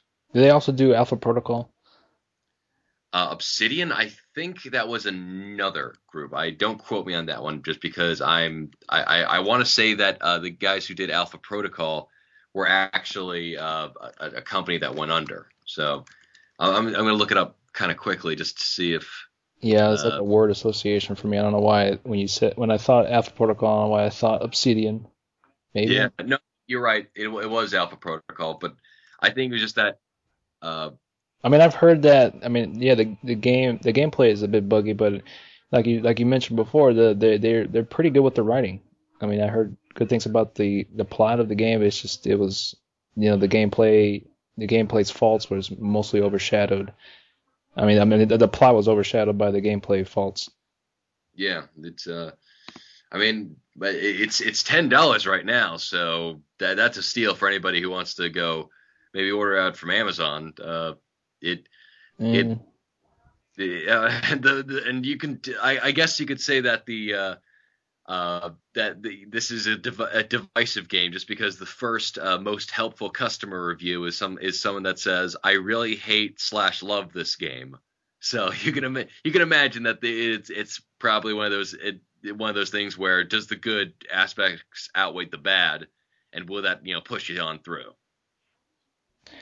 Right. Yeah. I've you know I've seen some gameplay and it doesn't seem something that I would would be up for dealing with, tolerating mainly because I mean, I, it was uh, some footage I saw was pretty bad. Like you trying to get a shooting a guy, you know, very close, and it was missing at all angles. I don't know.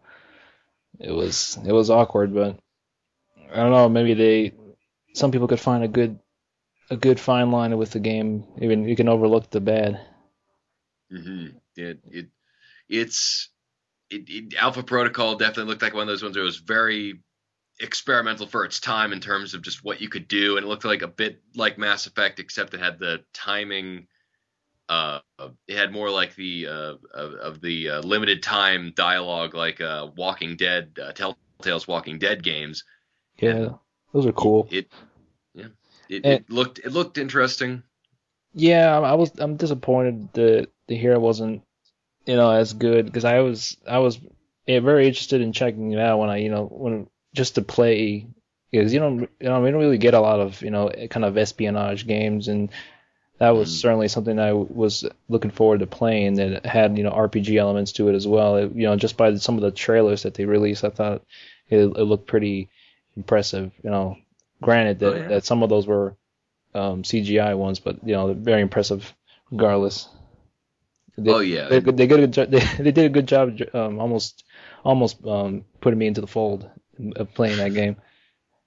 Well, it, now, Will, it's it's been pretty uh, well. It it looks like that they're no matter the cause, they're not going to be making um, they're not going to be making a sequel anytime soon, or at least not one published by Sega. But then again, Sega doesn't really do a lot of excessive publishing, as, as the case was with Bayonetta, as we could see that they, you know, if it doesn't make X amount of money, then they're not going to be making uh, a, a, sequel, and definitely not so for one that got lukewarm reception and didn't really sell that well. So, you know, oh Bayonetta. It, it, it looks like now uh, that uh, Alpha Protocol is going to be the probably maybe the only game in the franchise. Who knows? Never say never, but uh, you know, right now it's it's gone on pretty cheap at Amazon, and I'm I wouldn't be surprised if they had a sale on uh, good old games one day, or or Steam, or heck, maybe even the next uh, Xbox uh, games on demand uh, update uh, for Alpha Protocol.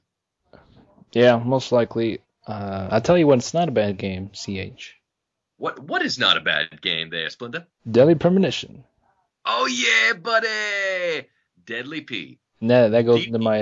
yeah, DP. Yeah, that can mean a lot of things. That that, that goes into my um, segue here of um, we're you know we're getting the you know, Swery's been talking about the director's cut edition of of the game for a while, and and, and until up until now, it, it, all seemed just a lot of talk. He's been talking up a lot of what he wanted to do, but we just haven't seen anything, you know, from it from him. Just a lot of just a lot of talk, which you know, can't blame the guy. You know, he come, he came up with a pretty good game that's got, for the most part, you know, it it was. I don't know. I mean, some of the the reviews I've seen that are on Wikipedia, a, a good chunk of them were have been mainly positive, and you know a few negatives, and you know, yeah, you know, it's one of those decisive, divisive games as well. It's I don't think it's for everyone, I, but it's still if you can get through it, I think it's still a fantastic game for the most part. But uh, apparently Rising Star Games is, has said that they're to intend to publish the director's cut edition that Swery's been talking about. That's to have uh, high definition graphics and has some updated controls on there and some some newer scenarios, as, as he mentioned. You know, have, being exclusive for the PS3 um, early next year, so early 2013. They're, we're going to be getting 360, I mean, not 360, but PlayStation 3 uh, owners will be getting the uh, director's cut edition of Deadly Premonition.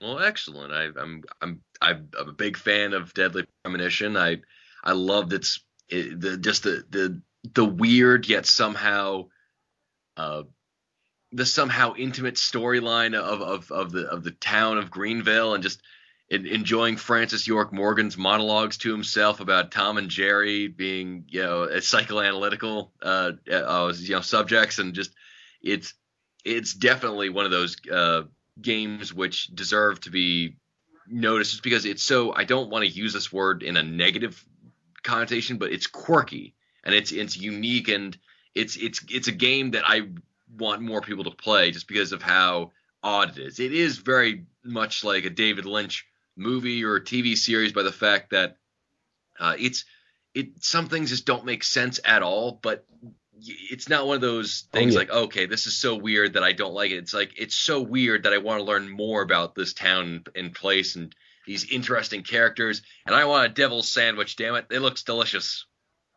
Most definitely uh oh man i forgot what i was going to say but yeah it's it's it's good that it's getting this um you know, it's being released for the PS3. It, wasn't released for the PS3, you know, in, North America. I know it was released for for the PS3 in Europe, but it never came out in the in the USA. US of A for the PS3, only 360. But um, it, it, I don't know. I'm, I'm I'm curious. I wish I had a PS3 there because I would I would play that director's cut version, but I just have to resort to seeing some kind of footage on on YouTube of it and see what what kind of uh, updates they add to it.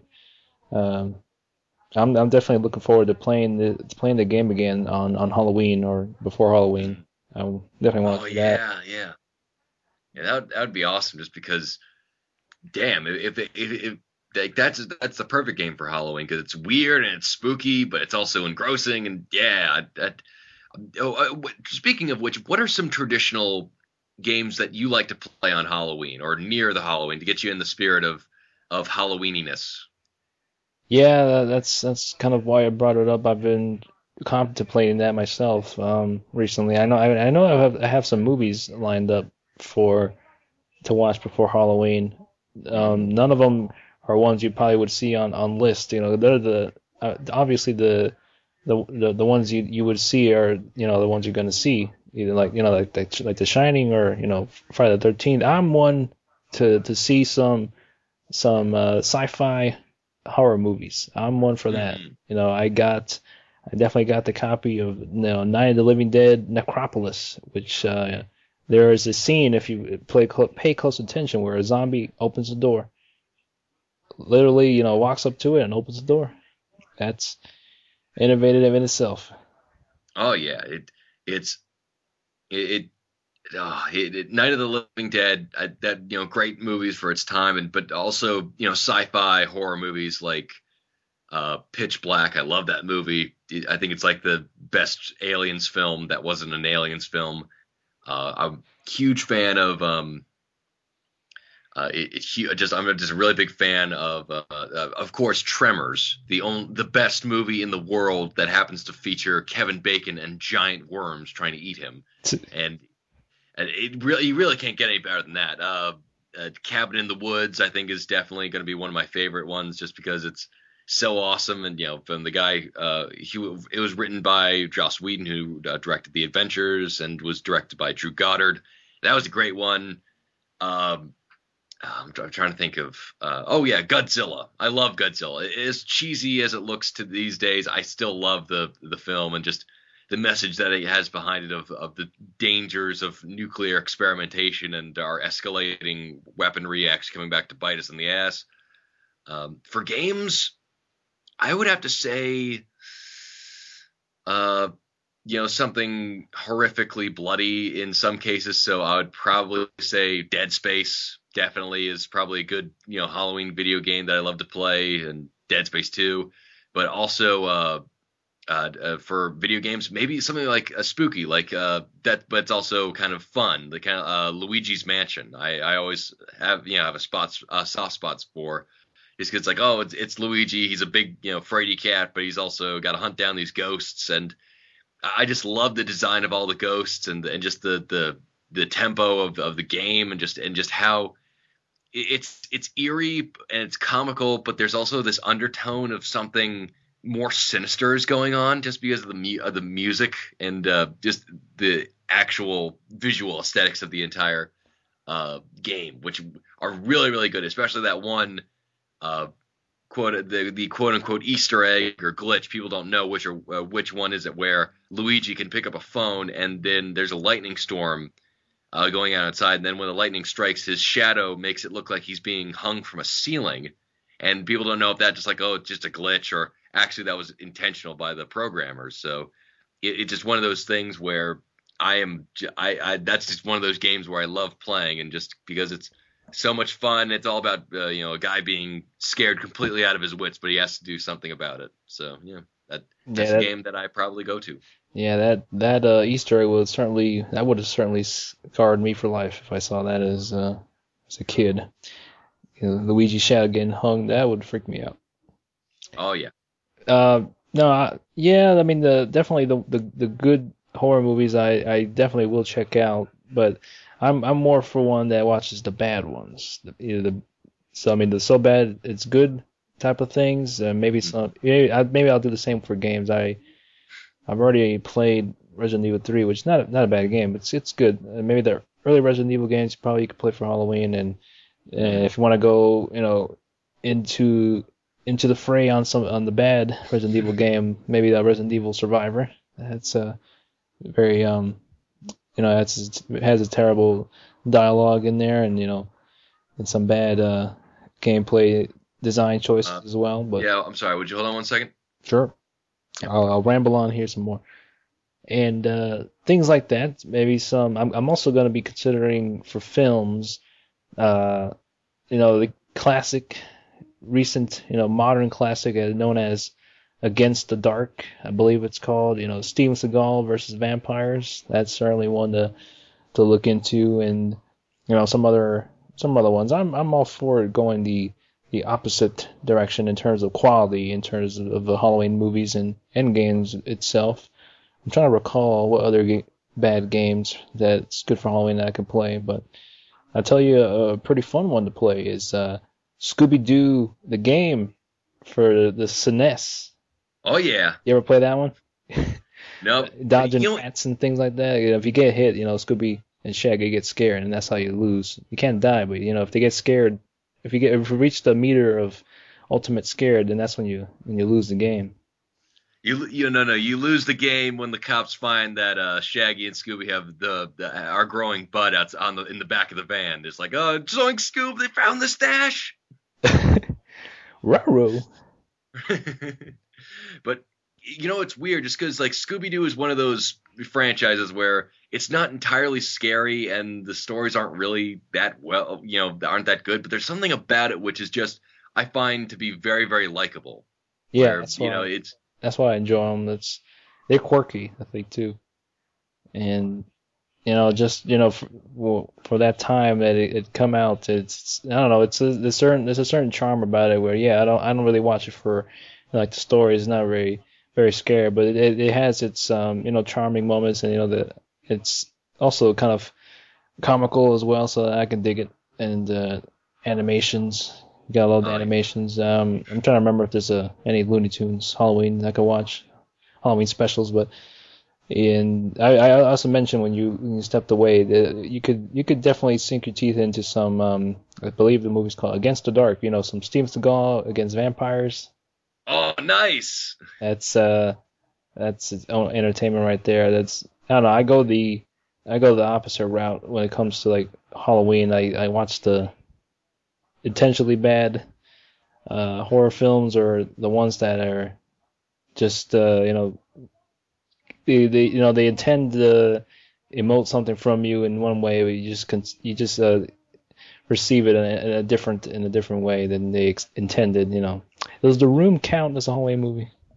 Uh, uh, the Room counts as every single type of movie. It's it's a thriller, it's drama, it's science fiction, it, it's a horror film. You, Yeah. you bet it counts. That's It's- like a like a you know smoothie of a film. That's it was all over the place.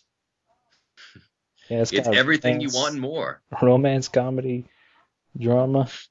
You know, it's one of those. Maybe it's one of those, um, those self-aware type of films. hmm Maybe like It's Charles the- it's Barkley the- Shut Up and Jam. It's you know it's self-aware, but not through the characters. Absolutely. through what happens. It's it's one of those um, you're tearing me apart Lisa genre films where you really can't just identify what makes it so good, but you know in your heart that's good. Yes. And uh, oh, what was um oh also uh, Resident Evil 4 of course of course I you know love playing. Uh, but also you know seeing any movie that uh you know that the uh, guys from the Mystery Science Theater 3000 guys do that uh it's like uh, uh whenever they review like a universal monster film or you know watch like one of those cheesy sci-fi horror films like the day of the not the day of the tentacle but it's like uh, the tentacle creature or the day the earth stopped or something like that. It's it's absolutely wonderful. And so like i always i always love uh you know uh, listening to those type of uh, reviews just and watching those types of movies just because it's just so funny to laugh along with somebody to you know see some comical horror films. Definitely some Tales from the Crypt and Twilight Zone. Oh, yeah, I love Twilight Zone. Rod Serling for the mother freaking win. That's all I can come up with. I'm still working on some things for Halloween. Mhm. I know I, I know I, I'll definitely play some Deadly Premonition for Halloween, while Oh, yeah. also munching down on some Hershey's Hershey bars or all types Stealing of candy. Candy. That's right. TP in some houses, you know. Yeah. Oh, good time. Egging someone's house who didn't give you any candy because you're well over the age where it's acceptable to dress up and get candy. Oh yeah, Oh yeah. You know you get weird looks if in your 20s still dressing up on Halloween. Oh well, I mean now it's kind of changed. Now you go uh, door to door. When you were a kid, you went door to door trick or treating for candy, and now uh, when you're adult, you go uh, house to house for free booze. You know, and as you dress up, and uh, you get to see ladies wearing uh, sensual outfits. So just like, oh well, you're a sexy nurse, great, sexy, sexy Tony Hawk pro skater. All right, excellent. Or female Borats. Fe- Female Borats, very nice. You know, going door to door and getting some getting some kegs. Yeah, Imagine exactly. carrying around kegs, like giving out Fem- kegs or wine boxes. Oh, that's the worst. Female Steve Buscemi. Oh man, blew my mind with that one. Oh yeah, but Halloween is one of those magical times where it's pretty where it's pretty condoned that you can just drink as much as you'd like and no one can say anything about it. Yes.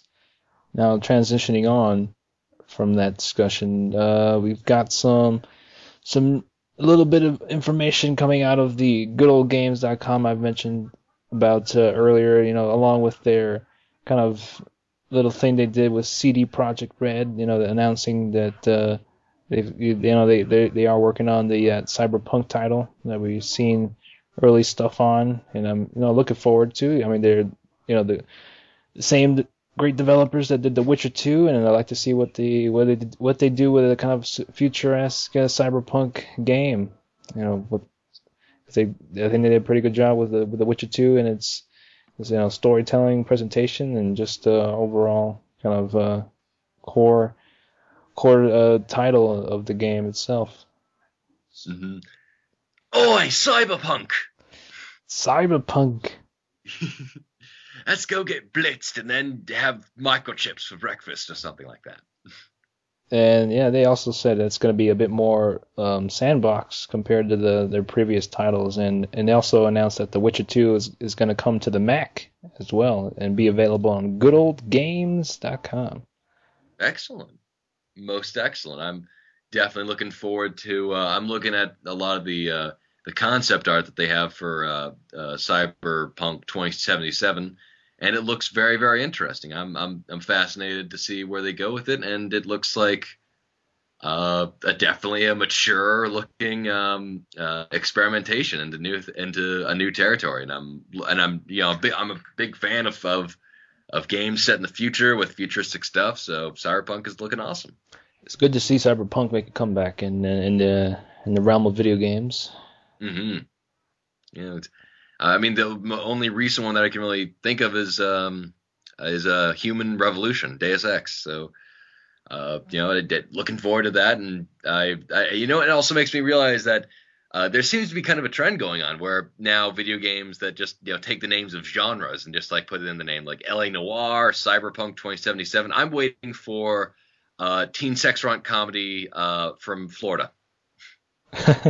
yeah, that, uh, I mean that'd probably be the the most creative title that then we get with other with other films. You know, have the you know very generic titles, and, and also have the have the word the in in the beginning too.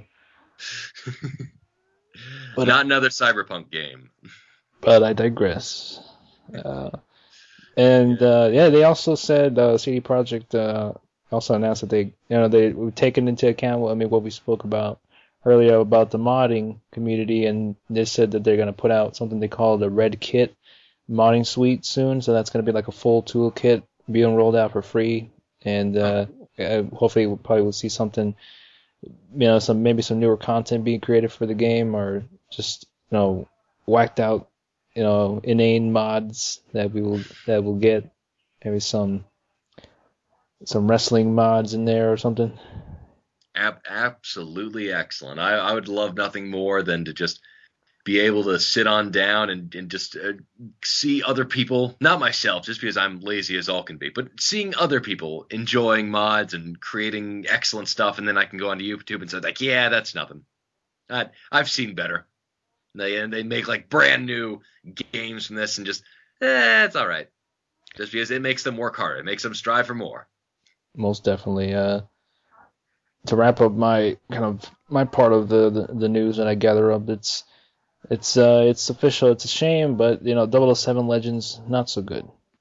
Yeah, it it's looking been getting pretty me- mediocre to bad reviews, and just the people aren't really satisfied with what decisions they made with it. Like, I guess it's yeah, it's apparently kind of just like snippets of other movies that you know Bond is in instead of kind of like uh, an entire storyline that takes inspiration from or you know complete different campaigns, and it just seems to be kind of the most like boring parts of um of the James Bond universe, where it's just it's just the action scenes and none of the cool interaction or stealthy bits that you know made Goldeneye for the Wii uh, you know that interesting.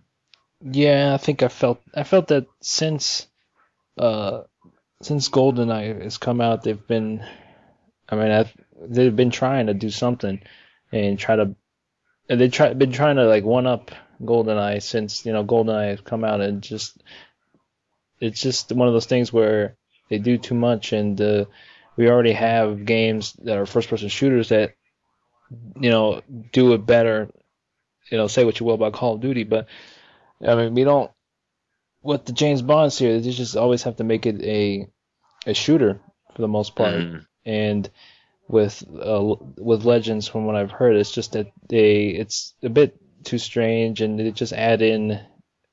You know, they take scenes from from the movies and also uh, you know add in uh, modern kind of technology in there. So it's kind of it's kind of weird. It's, it's like using a phone during this movie and which was like that movie came out in the 70s and then they got and they also have the segment with Moonraker and stuff. She's shooting laser laser guns mm-hmm. and it's just uh I don't know I just feel like it's one of those things that it's I, I'd rather see some sort of other game for that that's tied to James Bond. That I don't know what whatever happened to. I don't know if they've.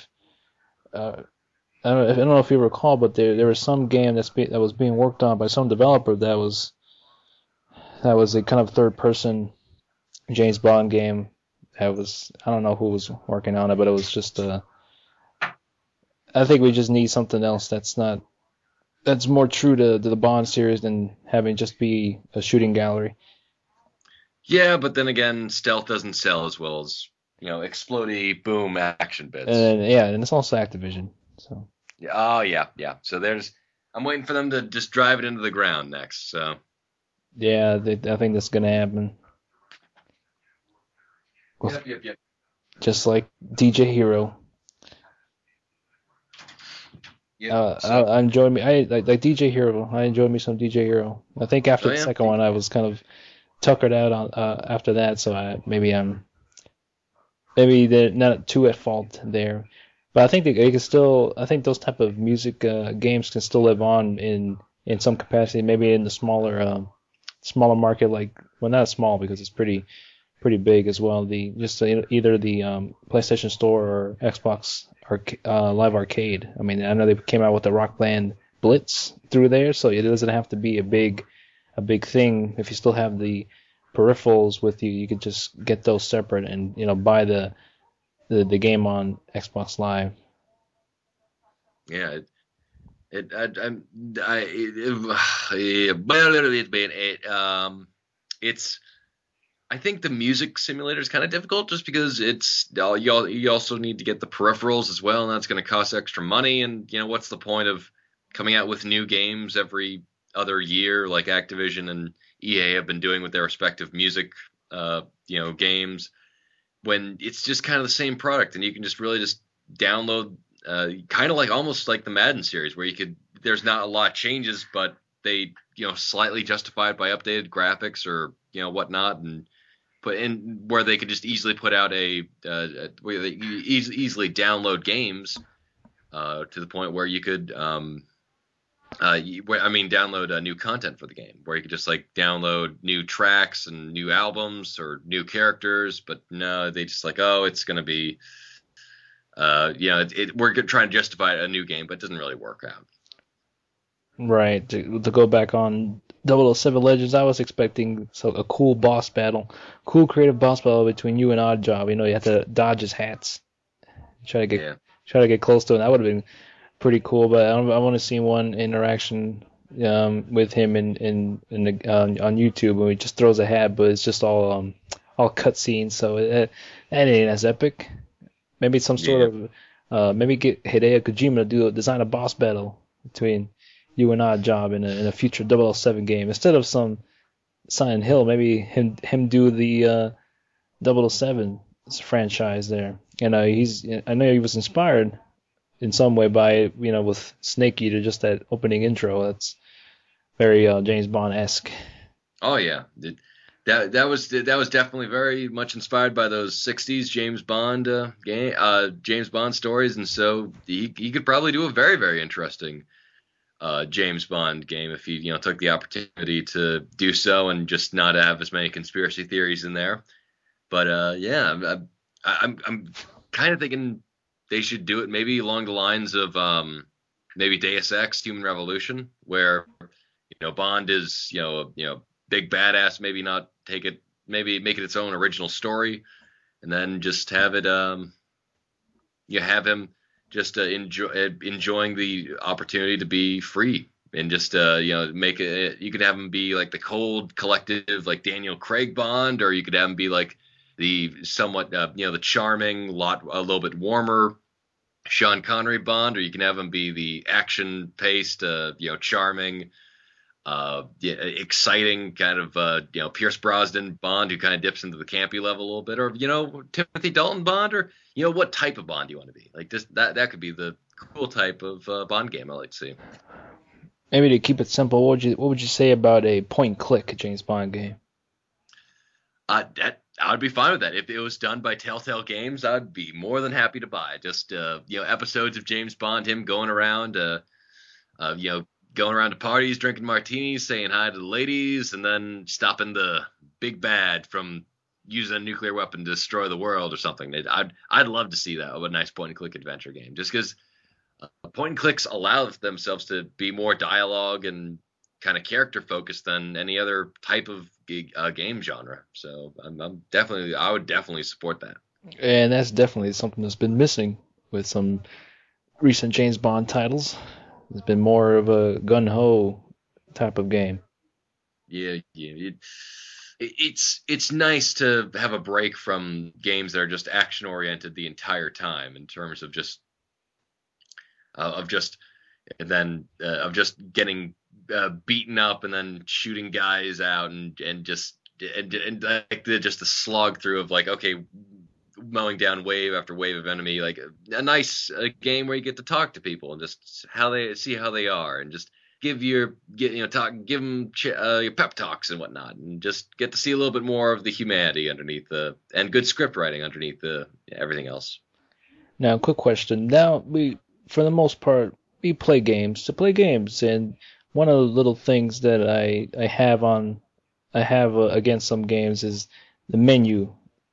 I Oh, yeah. I prefer sometimes a, a pretty cool menu, not something just you know the, the name of the title and press start. I mean that's all fine and dandy, and you know I might be might be crazy for saying it, but uh, maybe people just you know don't really care about it and just you know want to play the game. But I for one I, I like that when a developer takes the time to actually make a cool uh, menu. You know when you you know have you you set up the settings whether you want subtitles or anything like that, or, or just hitting you know start new game or things like that. That's why I really liked Enslaved because that had a cool main uh, menu, and Mhm. um, certainly the, the one of the James Bond games. Uh, uh, I'm trying to remember what it was, but it had Pier- Pierce Brosnan in it, and it had you know Shannon Elizabeth, uh, you know, with a gun in slow motion to have in the wind blowing her hair and, and spinning around in 360 in 360 degrees.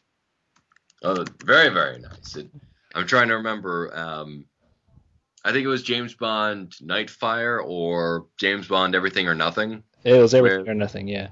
Yeah. Well, yes. See, that, Uh, that's a nice menu to look at. You know, you start up the game, you see Mhm. Shannon Elizabeth there in a tight tight dress. Come on, Fantastic. I, I'm already a fan already. come on. What, what's what's what's your take? This should be a good CHS corner there for you. Main menus. Should we get Oh, I'd, I'd love that. more design, more designed and stylish main menus rather than just the, you know, the basic. Just like the DVD menus, I was never, never a fan of just the ones. With the older movies, I understand they get on on DVD where it's just a picture of the film and then press play, and then audio. Play chapters, audio settings. Yeah, it's It's like I want, I want it to go all out.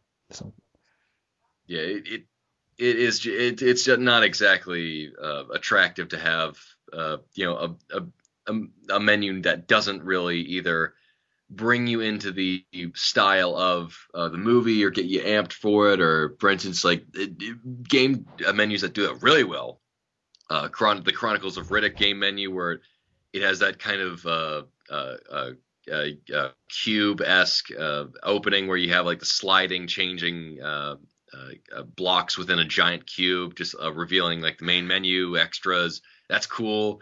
Uh, Brutal Legend, where you know it, it starts out just it just it's just an album cover where you get to open it up and see like the albums, the discs, the art.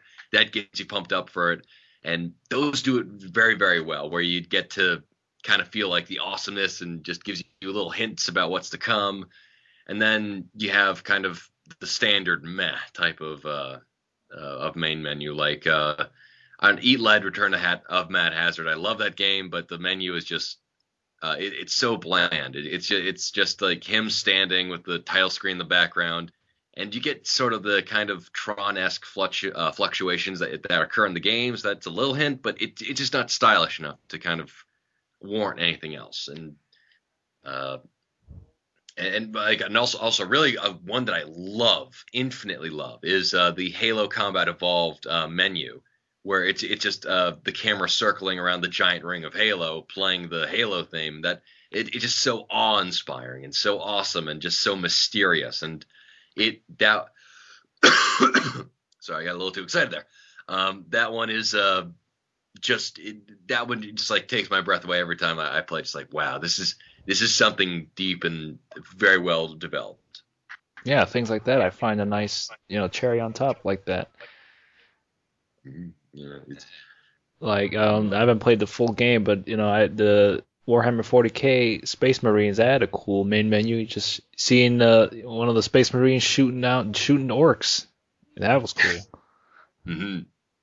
It it's it, once you establish a great main menu, you have uh, people are going to remember that. People are going to say to themselves like, "Wow, that that was that was a good main menu." Because you want every part of your game to be engaging or at least representative of the overall product. So why make a main menu that's bland and boring? Why not just go for one that actually uh, is a good representative of what your game really is? Yeah, and also uh, one that didn't do a lot, but it was it made an impact regardless. Was like the Skyrim main menu. It's just you know I I, I listened to that in, you know, that that music the you know the, the in the beginning, you know having having it start up and then it gets to the oh, Dovahkiin, Dovahkiin. I and I sit through that all the time. That that gets you amped up to play the game. Just that's a a good example It's- of you know doing less is more. Yeah, it's it's just the Skyrim logo with uh you know somebody like doing the big uh, choir and in, enjoying just the uh, ju- just the the grandeur and splendor of, of the ad- adventure that's to come. And uh also a little bit of uh you know, not incredibly but I, I I thought Fallout 3 had a good menu at least where it was just it had very ominous music going on in the background and uh, it had a bit of dark comedy by uh, juxtaposing the the dark music with you know these slides of kind of like uh, cheerful looking ads for uh, underground vaults in the background as it goes through this kind of slideshow thing where it it definitely captured a feeling of just like okay this is a dark world but there's also you know a good amount of humor in it as well. Yeah, that was pretty impressive as well. So yeah, I, I thought I'd bring that up a bit. I think it's it's not something a lot of people talk about, but it's certainly a little, just a little thing I, I figured I'd, I'd bring up. That's certainly something that is, can also add a bit more to the game as well. Just you know, some you know, a cherry on top, as I like to say. Yeah, oh yeah. And uh, quickly bring up before we get to the questions, we've gone a good length here. We got a lot of things covered. So, uh, you know, Bioware says there's no more, there's gonna be no more Shepard if they Yes, I will make any more Mass Effect games. Which I don't know why this is big news. It's you know the way if you play Mass Effect 3, I mean it's not really no surprise uh, unless you know unless EA for shoehorns in Shepard in some way. Then I guess so. But I don't know. But it's just it's not something I I you know when I read it, it was considered big news to me. I'm I'm know I've had my t- my time with Shepard, you know my Shepard and everybody else's Shepard, and I, it's one of those things we just gotta move on. Yeah, well, they've also said that for Mass Effect 4 or for whatever other entry they'll put into the Mass Effect series, there won't be Shepard, and I'm I'm glad. Just like you, it's I feel like that was my Shepard and my character going through this experience, and I'm I'm very very happy to kind of leave my Shepard as is. But the only problem I still see with it is that is the fact that by doing this, EA and BioWare, if they move the series chronologically after the events of uh, Mass Effect 3, they're going to have to address in some form or another uh, at the ending of the, of the uh, Mass Effect uh, th- uh, trilogy and just and just what which one was the true ending, kind of making the whole point of uh, being able to choose your own ending kind of null and void Yeah, or at the, the- or at the very least, it would yeah, undercut a lot of people's uh, drama and uh, and and uh, complaining and complaints about uh, about how badly uh, the the uh, the endings were instead of uh, and you know it would actually bolster their argument in terms of just how uh, underwritten they were. So you know it, it's they would have to address the endings in some form or another, and it just it's you know kind of they kind of shot themselves in the foot. Yeah, that's what I'm worried about. Is it's they've already done enough with just having just so many variables embedded into all three games and have them, you know, uh, either be referenced or have some effect in the dialogue or story, and somehow to if you're actually going to do a sequel and have and have it be where it takes because they've said I think they said I don't know someone from Bioware said that it, you should keep your saves for Mass Effect 3 or something like that. So they might be doing something with the saves for if that's a future Mass Effect game. But yeah, like you said, it's just it's it's so much uh, to consider and so much you know very variety of ways to write it. And I don't know how it could. I mean, the the way the ending was, it's it's definitely has a a huge impact in, in the world, and it's I don't know how they would. I don't know how they're gonna do it because it's gonna have different uh, implications it's definitely going to be different in, in in some way or another depending on the endings and it's it could be a very different game for some people that chose one th- one way or another. It's, I don't know how they would do it. It's just so much so much to consider. I mean they've like I said they've done enough they've already done a lot with uh, you know the first three games and having so much choice and being able to transfer over your your saves you know that has all your choices onto the next Mhm. game. It's just you know that was you know amazing in, in and of itself. I just can't see how they could pull it off, and and and while also you know making people making people happy with it too. Oh yeah. Which is not going to happen. It's not. It's very. No. No one's going to be pleased, but uh, I don't know. I'm, I'm I'm all for either uh, either a newer game from Bioware that's not Mass Effect or just uh, you know just different uh, adventures with the different characters. Maybe play uh, someone else that's not a human. I mean that'd be Yeah.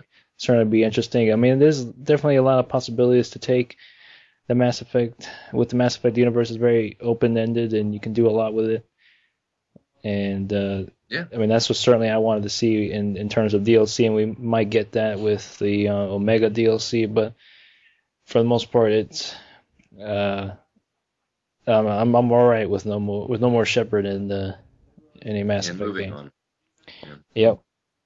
Yeah, because I, I, I, I, I would love to see just the if so, just let them just stick to their guns and then say which one, it, which ending was the true one, and then move on to a new group of games or a new status quo for the series, and then just you know.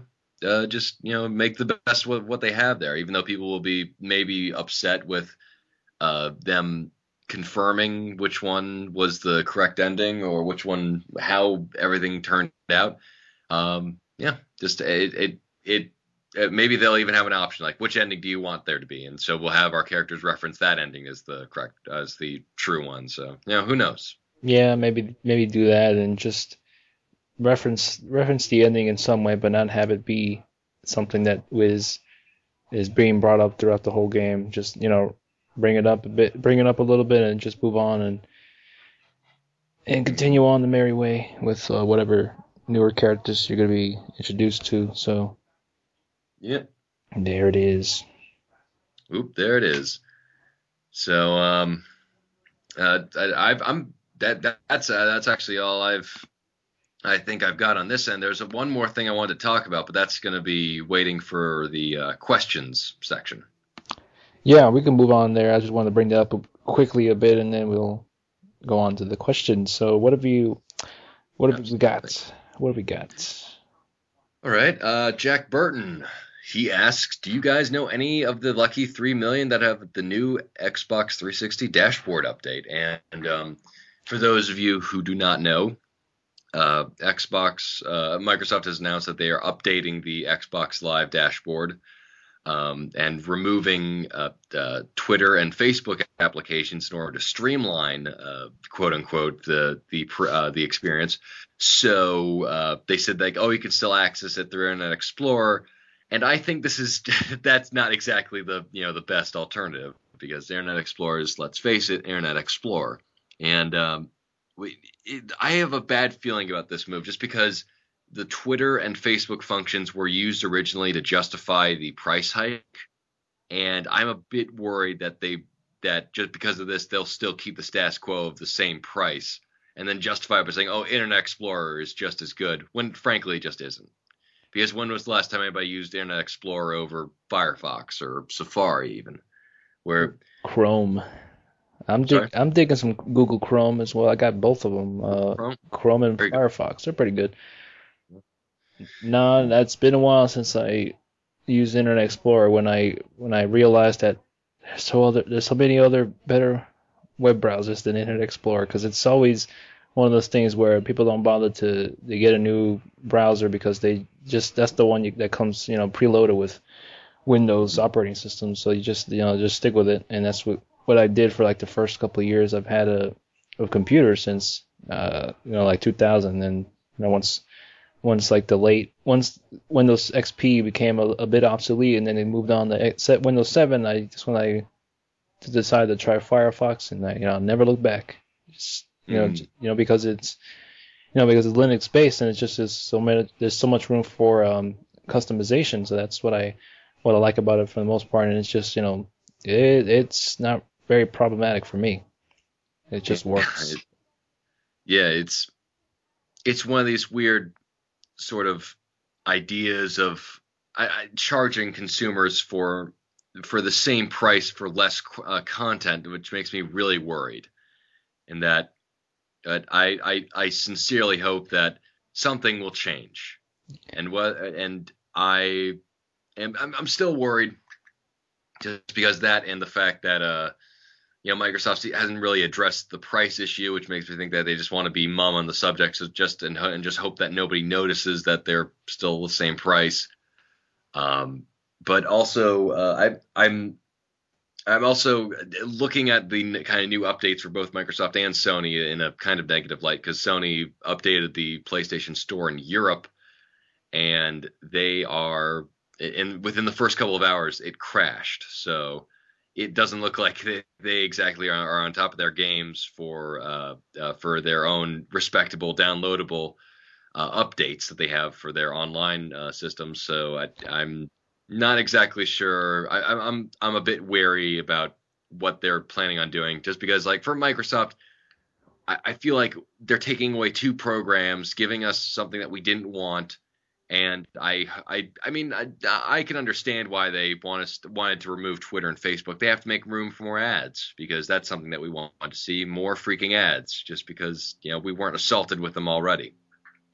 Yeah, uh, the, the ads don't don't bother me that much. It's the the it's just not being able to find some things sometimes. And I think it's gotten a little bit better with the recent update. I think the one before was it was one one of the ones I had trouble finding some games, you know. But I, you know, them including the the search engine, it's I think it's a, a bit helpful. Even though I'm not, I'm not a fan of typing on the 360 controller, but you know, if once you know what you want to when you want to get, you just search it, and it'll mostly most likely then not show up in the in the in the search in the search engine of the 360. So that's that's pretty nice. I rather I rather do that than save some time looking through looking through the uh, through the ads or just clicking you know hitting the button four times rather rather than just searching it. Mm-hmm. That's that's sort of something there, and uh, you know I'm not I'm not really the huge hugest fan of you know, paying for Xbox Gold just to pretty much do some pretty much do some um, almost uh, everything that's included with the with the apps and things like that. You know, either using Netflix or or yeah. um, playing online. But mm-hmm. but you know, it's you see you see what happened with uh, with Sony. You know, they they don't really have a a paid service to use their stuff, but they they do with PlayStation Plus. But for the most part, people who just stick with the having the free uh, PlayStation Basic membership where you can still play online. But I think it it, it might also be might also be the fact that people are, are paying for the online service for Xbox, and it's maybe that's good. One of the good uh, benefactors why it hasn't been hacked like Sony's. Maybe that's one of the one maybe that's why is one of the good reasons to actually pay for Xbox Live Gold. Yeah. I mean, I rather, if they I gave pay more in, better a better secure service than not. Yeah.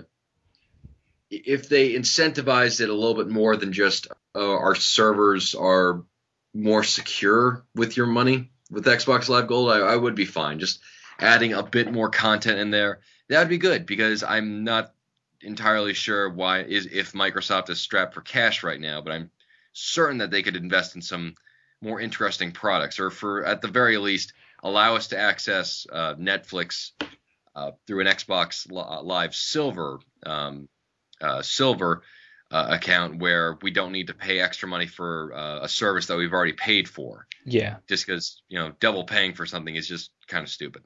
Yeah, in that aspect, yes. For Netflix, I think that'd be it'd be better to be be able to use it with or without Xbox Live Gold.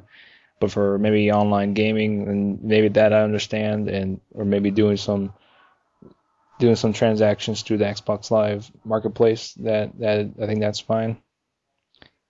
Mm-hmm.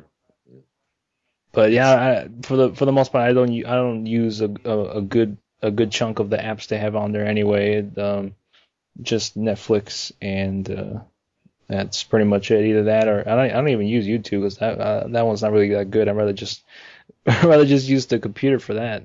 And and same thing with Internet Explorer. Why have Internet Explorer? I have a browser on there, but you could just you know have a have a laptop or a computer. Maybe some you know maybe it'll be beneficial for others in that way for through the 360, but but yeah, not for me particularly.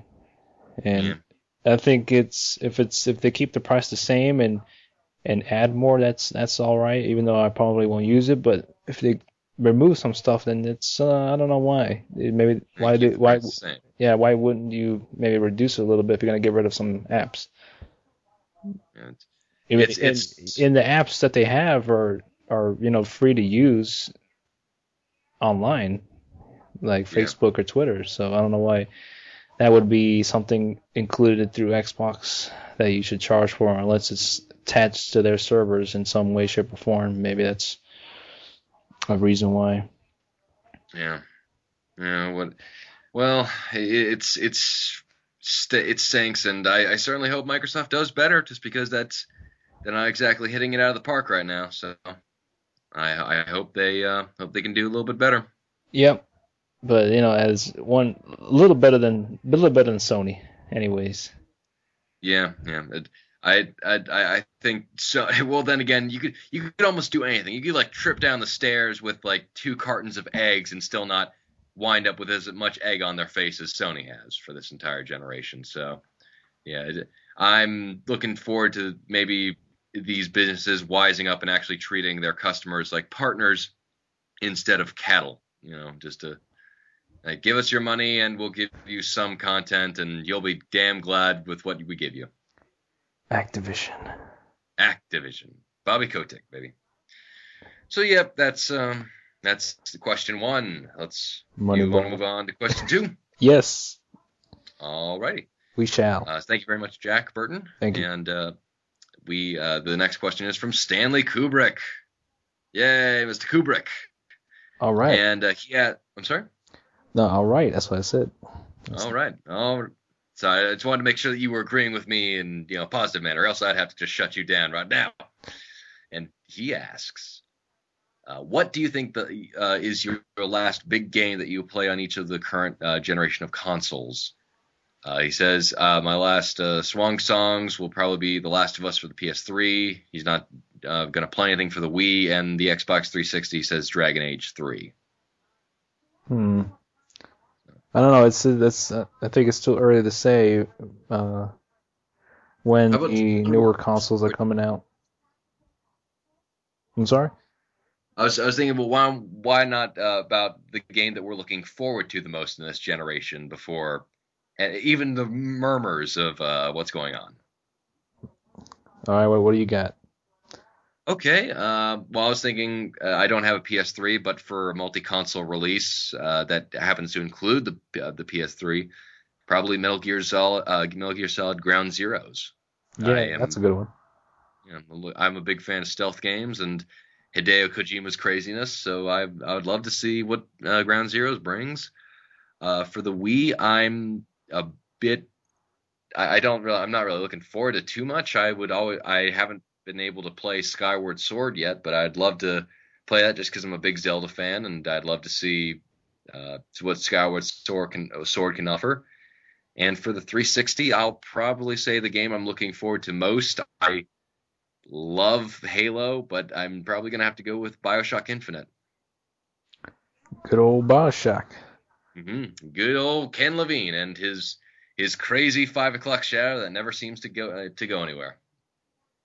Yeah, uh, for next year, yeah, that would probably be one of the, the choices I I'd, I'd go with for 360. Um, not too sure what's what's going on on the Wii. Uh, maybe some Epic Mickey, Yeah, Mega, Epic Mickey. Yeah, that's nice. and uh, yeah, I got, for PS PS3 is probably the same for America Solid Ground Zero. hmm Maybe some Deadly Premonition, think- just Cut. Yeah, it's deadly. Or yeah, or yeah, Deadly Premonition. That's definitely a good one. yeah, that's, that's all that comes to mind. Yeah, so I mean, I I do think it's a bit early to say which uh, when uh, which uh, which game is going to be the swan song of uh, this generation, just because it's not really over yet, and the, there's still only murmurs of uh, of uh, of the next Xbox or next PS uh, PlayStation, or uh, the only thing that the only really big new console that's going to be, going to be coming out that you could really apply this to is uh, the Wii, just because the Wii U is coming out.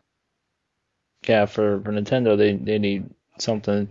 They need a newer console, most definitely. And I, you know, with Sony and Microsoft, it's I think it's still still a bit early to all of a sudden jump on the the the, the wagon of newer consoles. I think that there there's still a lot of life to be had, a lot of games to be produced on on the 360 that still look pretty good and you know but perform well. I mean, it's all about uh more the gameplay than just the you know the actual presentation. But I mean, that's for some games it's that's reserved for the PC where you can get a whole lot of a lot of uh, you know presentation power out of that and I mean it's just the fact that I, I mean we still got some games coming out for 2013 who knows what will happen after that maybe I mean it's maybe maybe in 2014 get maybe get some sort of inkling on or maybe just a newer console release but you know for next year I think it's, it's still too early for next year for anything new to come out from Sony or Microsoft for next year. It's, I, think, I think it's still too early for that. Yeah. I, I am not really sure how to gauge what the swan song is of this generation, or what's or what's kind of the big lasting uh, uh, game that will even go on to the next generation as being well revered. And I, I think it might be easier for the GameCube, uh, not the GameCube, for the Wii, just because there's not as many, you know, it, uh, third party game, you know, supported games that are fantastic and, you know, first party stuff that are. So, um, you know, Skyward Sword, I think is probably going to be the, the most well remembered game of, uh, of, um, of the Wii cycle, and even probably Metroid Prime uh, 3 Corruption, just because it actually used the Wii Wiimote in a creative manner that made you know gameplay actually integral to the uh, motion controls which was you know, and also we, this generation is also the disillusionment of, of motion controls, is because uh, you know the Wii was turned out to be not that uh, not that innovative in terms of using motion controls. The Kinect, although it's been an interesting experience, it wasn't exactly a worthwhile one. And the Move, well, the Move is the Move, so you we're not it's not moving anywhere. And um, done. Yeah, yeah. But then Jing, ladies and gentlemen, uh, I mean, yeah, but yeah. out of those peripherals, I, I mean, I'd say that the Kinect is, I mean, not not the most uh, successful one. Per, I mean, per se in it, but I think it's it's one that is I think it's the most innovative out of um, you know the Move and, and Wiimote. And I mean, I, th- I mean, it's still it's still early in its you know in its uh, design or and you know cons- construction of, of the Kinect. I think there still could be some potential for it um, in the future with with better with better uh, you know better better minds and uh, and technology. I think there's still there's still something that you can get out of uh, the Kinect. I mean, I've considered I've considered getting it a couple of times, but then I realized that there are I don't know what games are good for for that. I know that I think motion controls it's it's, it's got some potential, I'd say, but it, it just hasn't been the technology is still too early for it to be anything groundbreaking yet. It's it's I think it's something that will be better executed in and uh, you know in a couple years if if Microsoft's still willing to um, support it, unlike the move for Sony. Yeah, it yeah. Well, the move for Sony is really just like the uh, I don't know the gallbladder for human beings. It's there for no other reason than it's just there.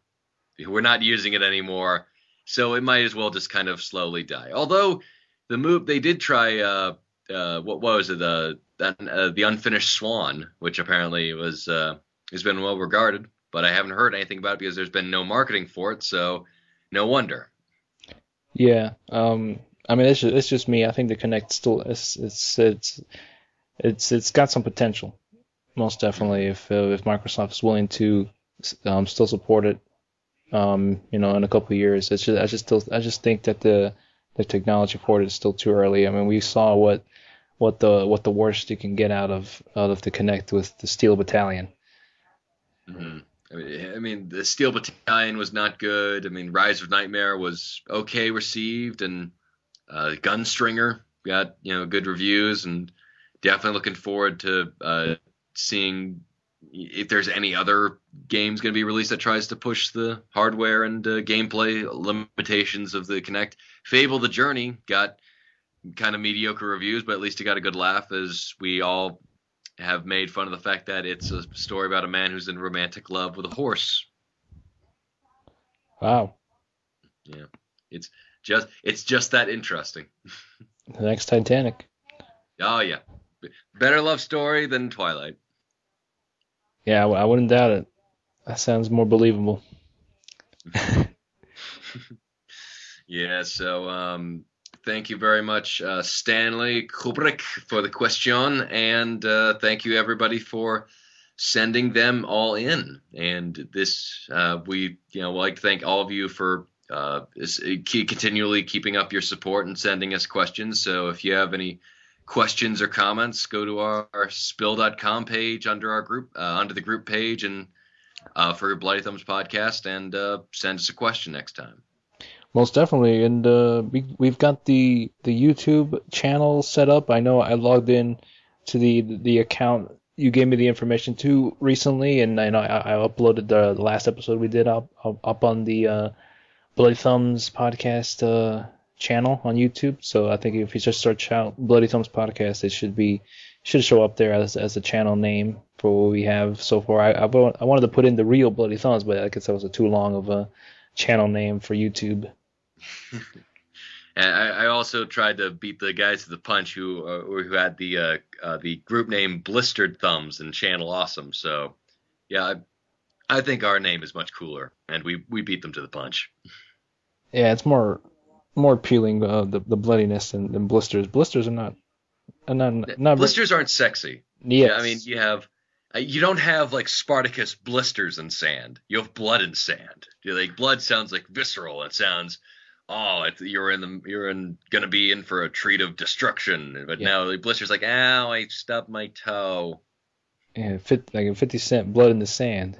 That sounds cooler than blisters in the sand, which just doesn't sound very very uh, comfortable at all. I I I I I just love that. I just got an image now of just fifty uh, walking in the desert, like, and he just falls over, and like his homies are up, are in front of him, like, Fifty, what's up, man? And he goes, Damn, motherfucker, slow down. I got myself a blister. All right, damn.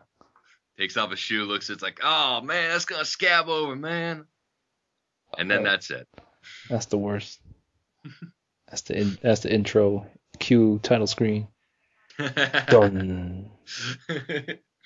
That's, that's the main menu. It's just 50 Cent in the sand looking at his toe. It's like the menu screen next to him. New game, load game. And he's like, oh, man. Does that, anyone have any Neosporin? That's the that's the first footage we get at E3. it's like I'm looking forward to this game. It's got, you know, everything. Real blisters technology. Unreal Engine 4 defines real blisters. Forget the sweat uh, pouring off the, the character models, you get the blisters start developing as you walk. So you have to go sit down and treat it like Metal Gear Solid 3. You gotta pull out the, the goodies. You got you gotta get a snake to bite it and then maybe, maybe heal it and put some alcohol and uh, neosporin on it. And then cigar butt. And tread on, tread on. Yeah, it's it def. I think that would definitely be the best sequel to Blood in the Sand. Just Fifty Cent dealing with blisters.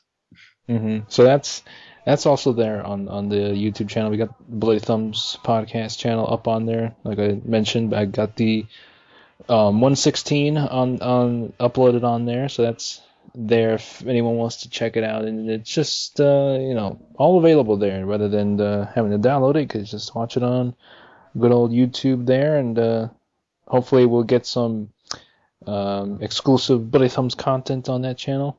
I'll, oh yeah. I'll work out some things, do my own uh, CH's corner on there. Maybe that'll be uh, enticing for some for some people to subscribe, and uh, definitely my YouTube channel as well. I'll you know post a link in the in the show notes. I mentioned like I mentioned before, I, I finished my Resident Evil 3 Nemesis playthrough. Now I'm just uh, I'm sure unsure what I'm gonna gonna be playing on the channel, so Mm. It's all you know. It's one of those things where uh, I just post random stuff on that channel, so expect randomness, whether it be uh, some gameplay footage or just you know I, I reviewing a, a movie or something like that.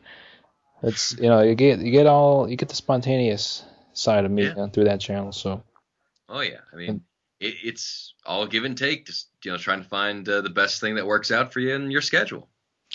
most definitely, and uh, the Twitters as we mentioned all every week at uh, Yeah. I'm at Spooner47 and, and you're at ch underscore Gorog. I've I've noticed a your your little tweets d- developing every now and then.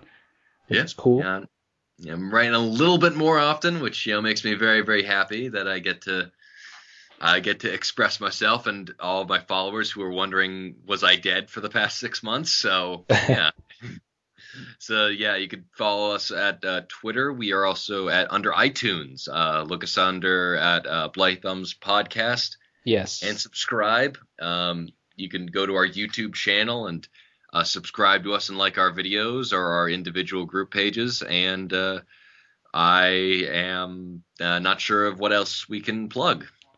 Uh, yeah, that that's you know pretty much it. I mean, I'll, I'll make it easy on everyone, and you know, leave the links in the in the show notes. And I know that um, I know that the uh, extra life thing is going on. I didn't have time to to set up anything for it. I would have, you know, gladly played games for 24 hours, and uh, that's uh, certain. And for the kids, you know, Oh yeah, gotta the chillins. gotta help the kids and I don't know if um, that's something that you could do anytime, but I think that's certain. I think that's for a certain date. So maybe next year we'll do some sort of live stream. Um, we'll do something. We'll make it. We'll work something out. Maybe Oh, I'll yeah. maybe I'll have a better internet connection where we could do some uh, Xbox Live gaming and also stream it. Who knows? Sounds good. Sounds excellent. Anything can happen. So hmm that is uh that is our episode for today. One one seventeen. We got a lot of things covered. Yes, yes, indeed. And uh, we covered a lot of topics ranging from uh, uh, 50 Cent uh, looking over his blisters to our most expected games to, um, well, some new recent developments in uh, video game culture, although I can't seem to remember. Oh, yes, the Xbox Live retiring the Facebook, Twitter thing. So, yeah, we had a lot of good, a lot of good topics today. Yes, we've had, we've you know discussed many things about our Halloween. Well, we Mhm. might do Halloween too. So we'll see. We'll see. Maybe maybe, maybe we'll have a spectacular episode of Bloody Thumbs. Ooh, that, that would be good. Have a Halloween version of the th- of the intro song. Who knows? Yeah, it, it sound it sounds wonderful. Like one of those like uh, spooktacular Halloween specials. Like, hey, it's it's the Great Pumpkin, Charlie Brown, but it's like, hey, it's Bobby Kotick, Johnny Brown, Charlie Brown, not Johnny Brown. I was thinking of Johnny Bravo for some reason. It's like, oh, that those are two different characters. Yeah, do some sort of uh, um, play reading. That'd be that'd be cool. That, that that'll have to involve a lot of writing from the both of us there, and that's why I kind of I kind of use Twitter because you know it, it's it challenges you to write something creative and or funny or you know repulsive in in, a, in 140 characters. So it's maybe something we could do for 140 characters, and that that'll be it. That'll be the Halloween episode. Just a one minute read, you know, play play reading for like a minute. Oh yeah, I I'm looking forward to that, and you know, I would, I'd actually like to try something out for the Halloween uh, season. So uh, you know, keep your eyes and ears out open for that. All right, sounds good. So, um, thanks again for listening, everybody. Uh, as always, the, the iTunes is there. That's a good. That's a key there. We want to try to get into at least the top ten of the video game podcast. Try to beat, you know, X Play and things like that. We'll see. We'll see. Anything can happen. Anything Yes, can happen. I mean, if if you know if Shaq could get his own game, I think we could get in the top ten of the iTunes. Shaq Fu, baby. Shaq Fu, yes. I'm waiting for a remake every day. So yeah, I'm Splinter47, everybody. Thank you for listening, and uh, I'll be signing off myself. All right, and I am CH Gorog. Uh, thank you very much for listening, and uh, we hope you all have a very excellent day or night, and uh, we'll see you next time.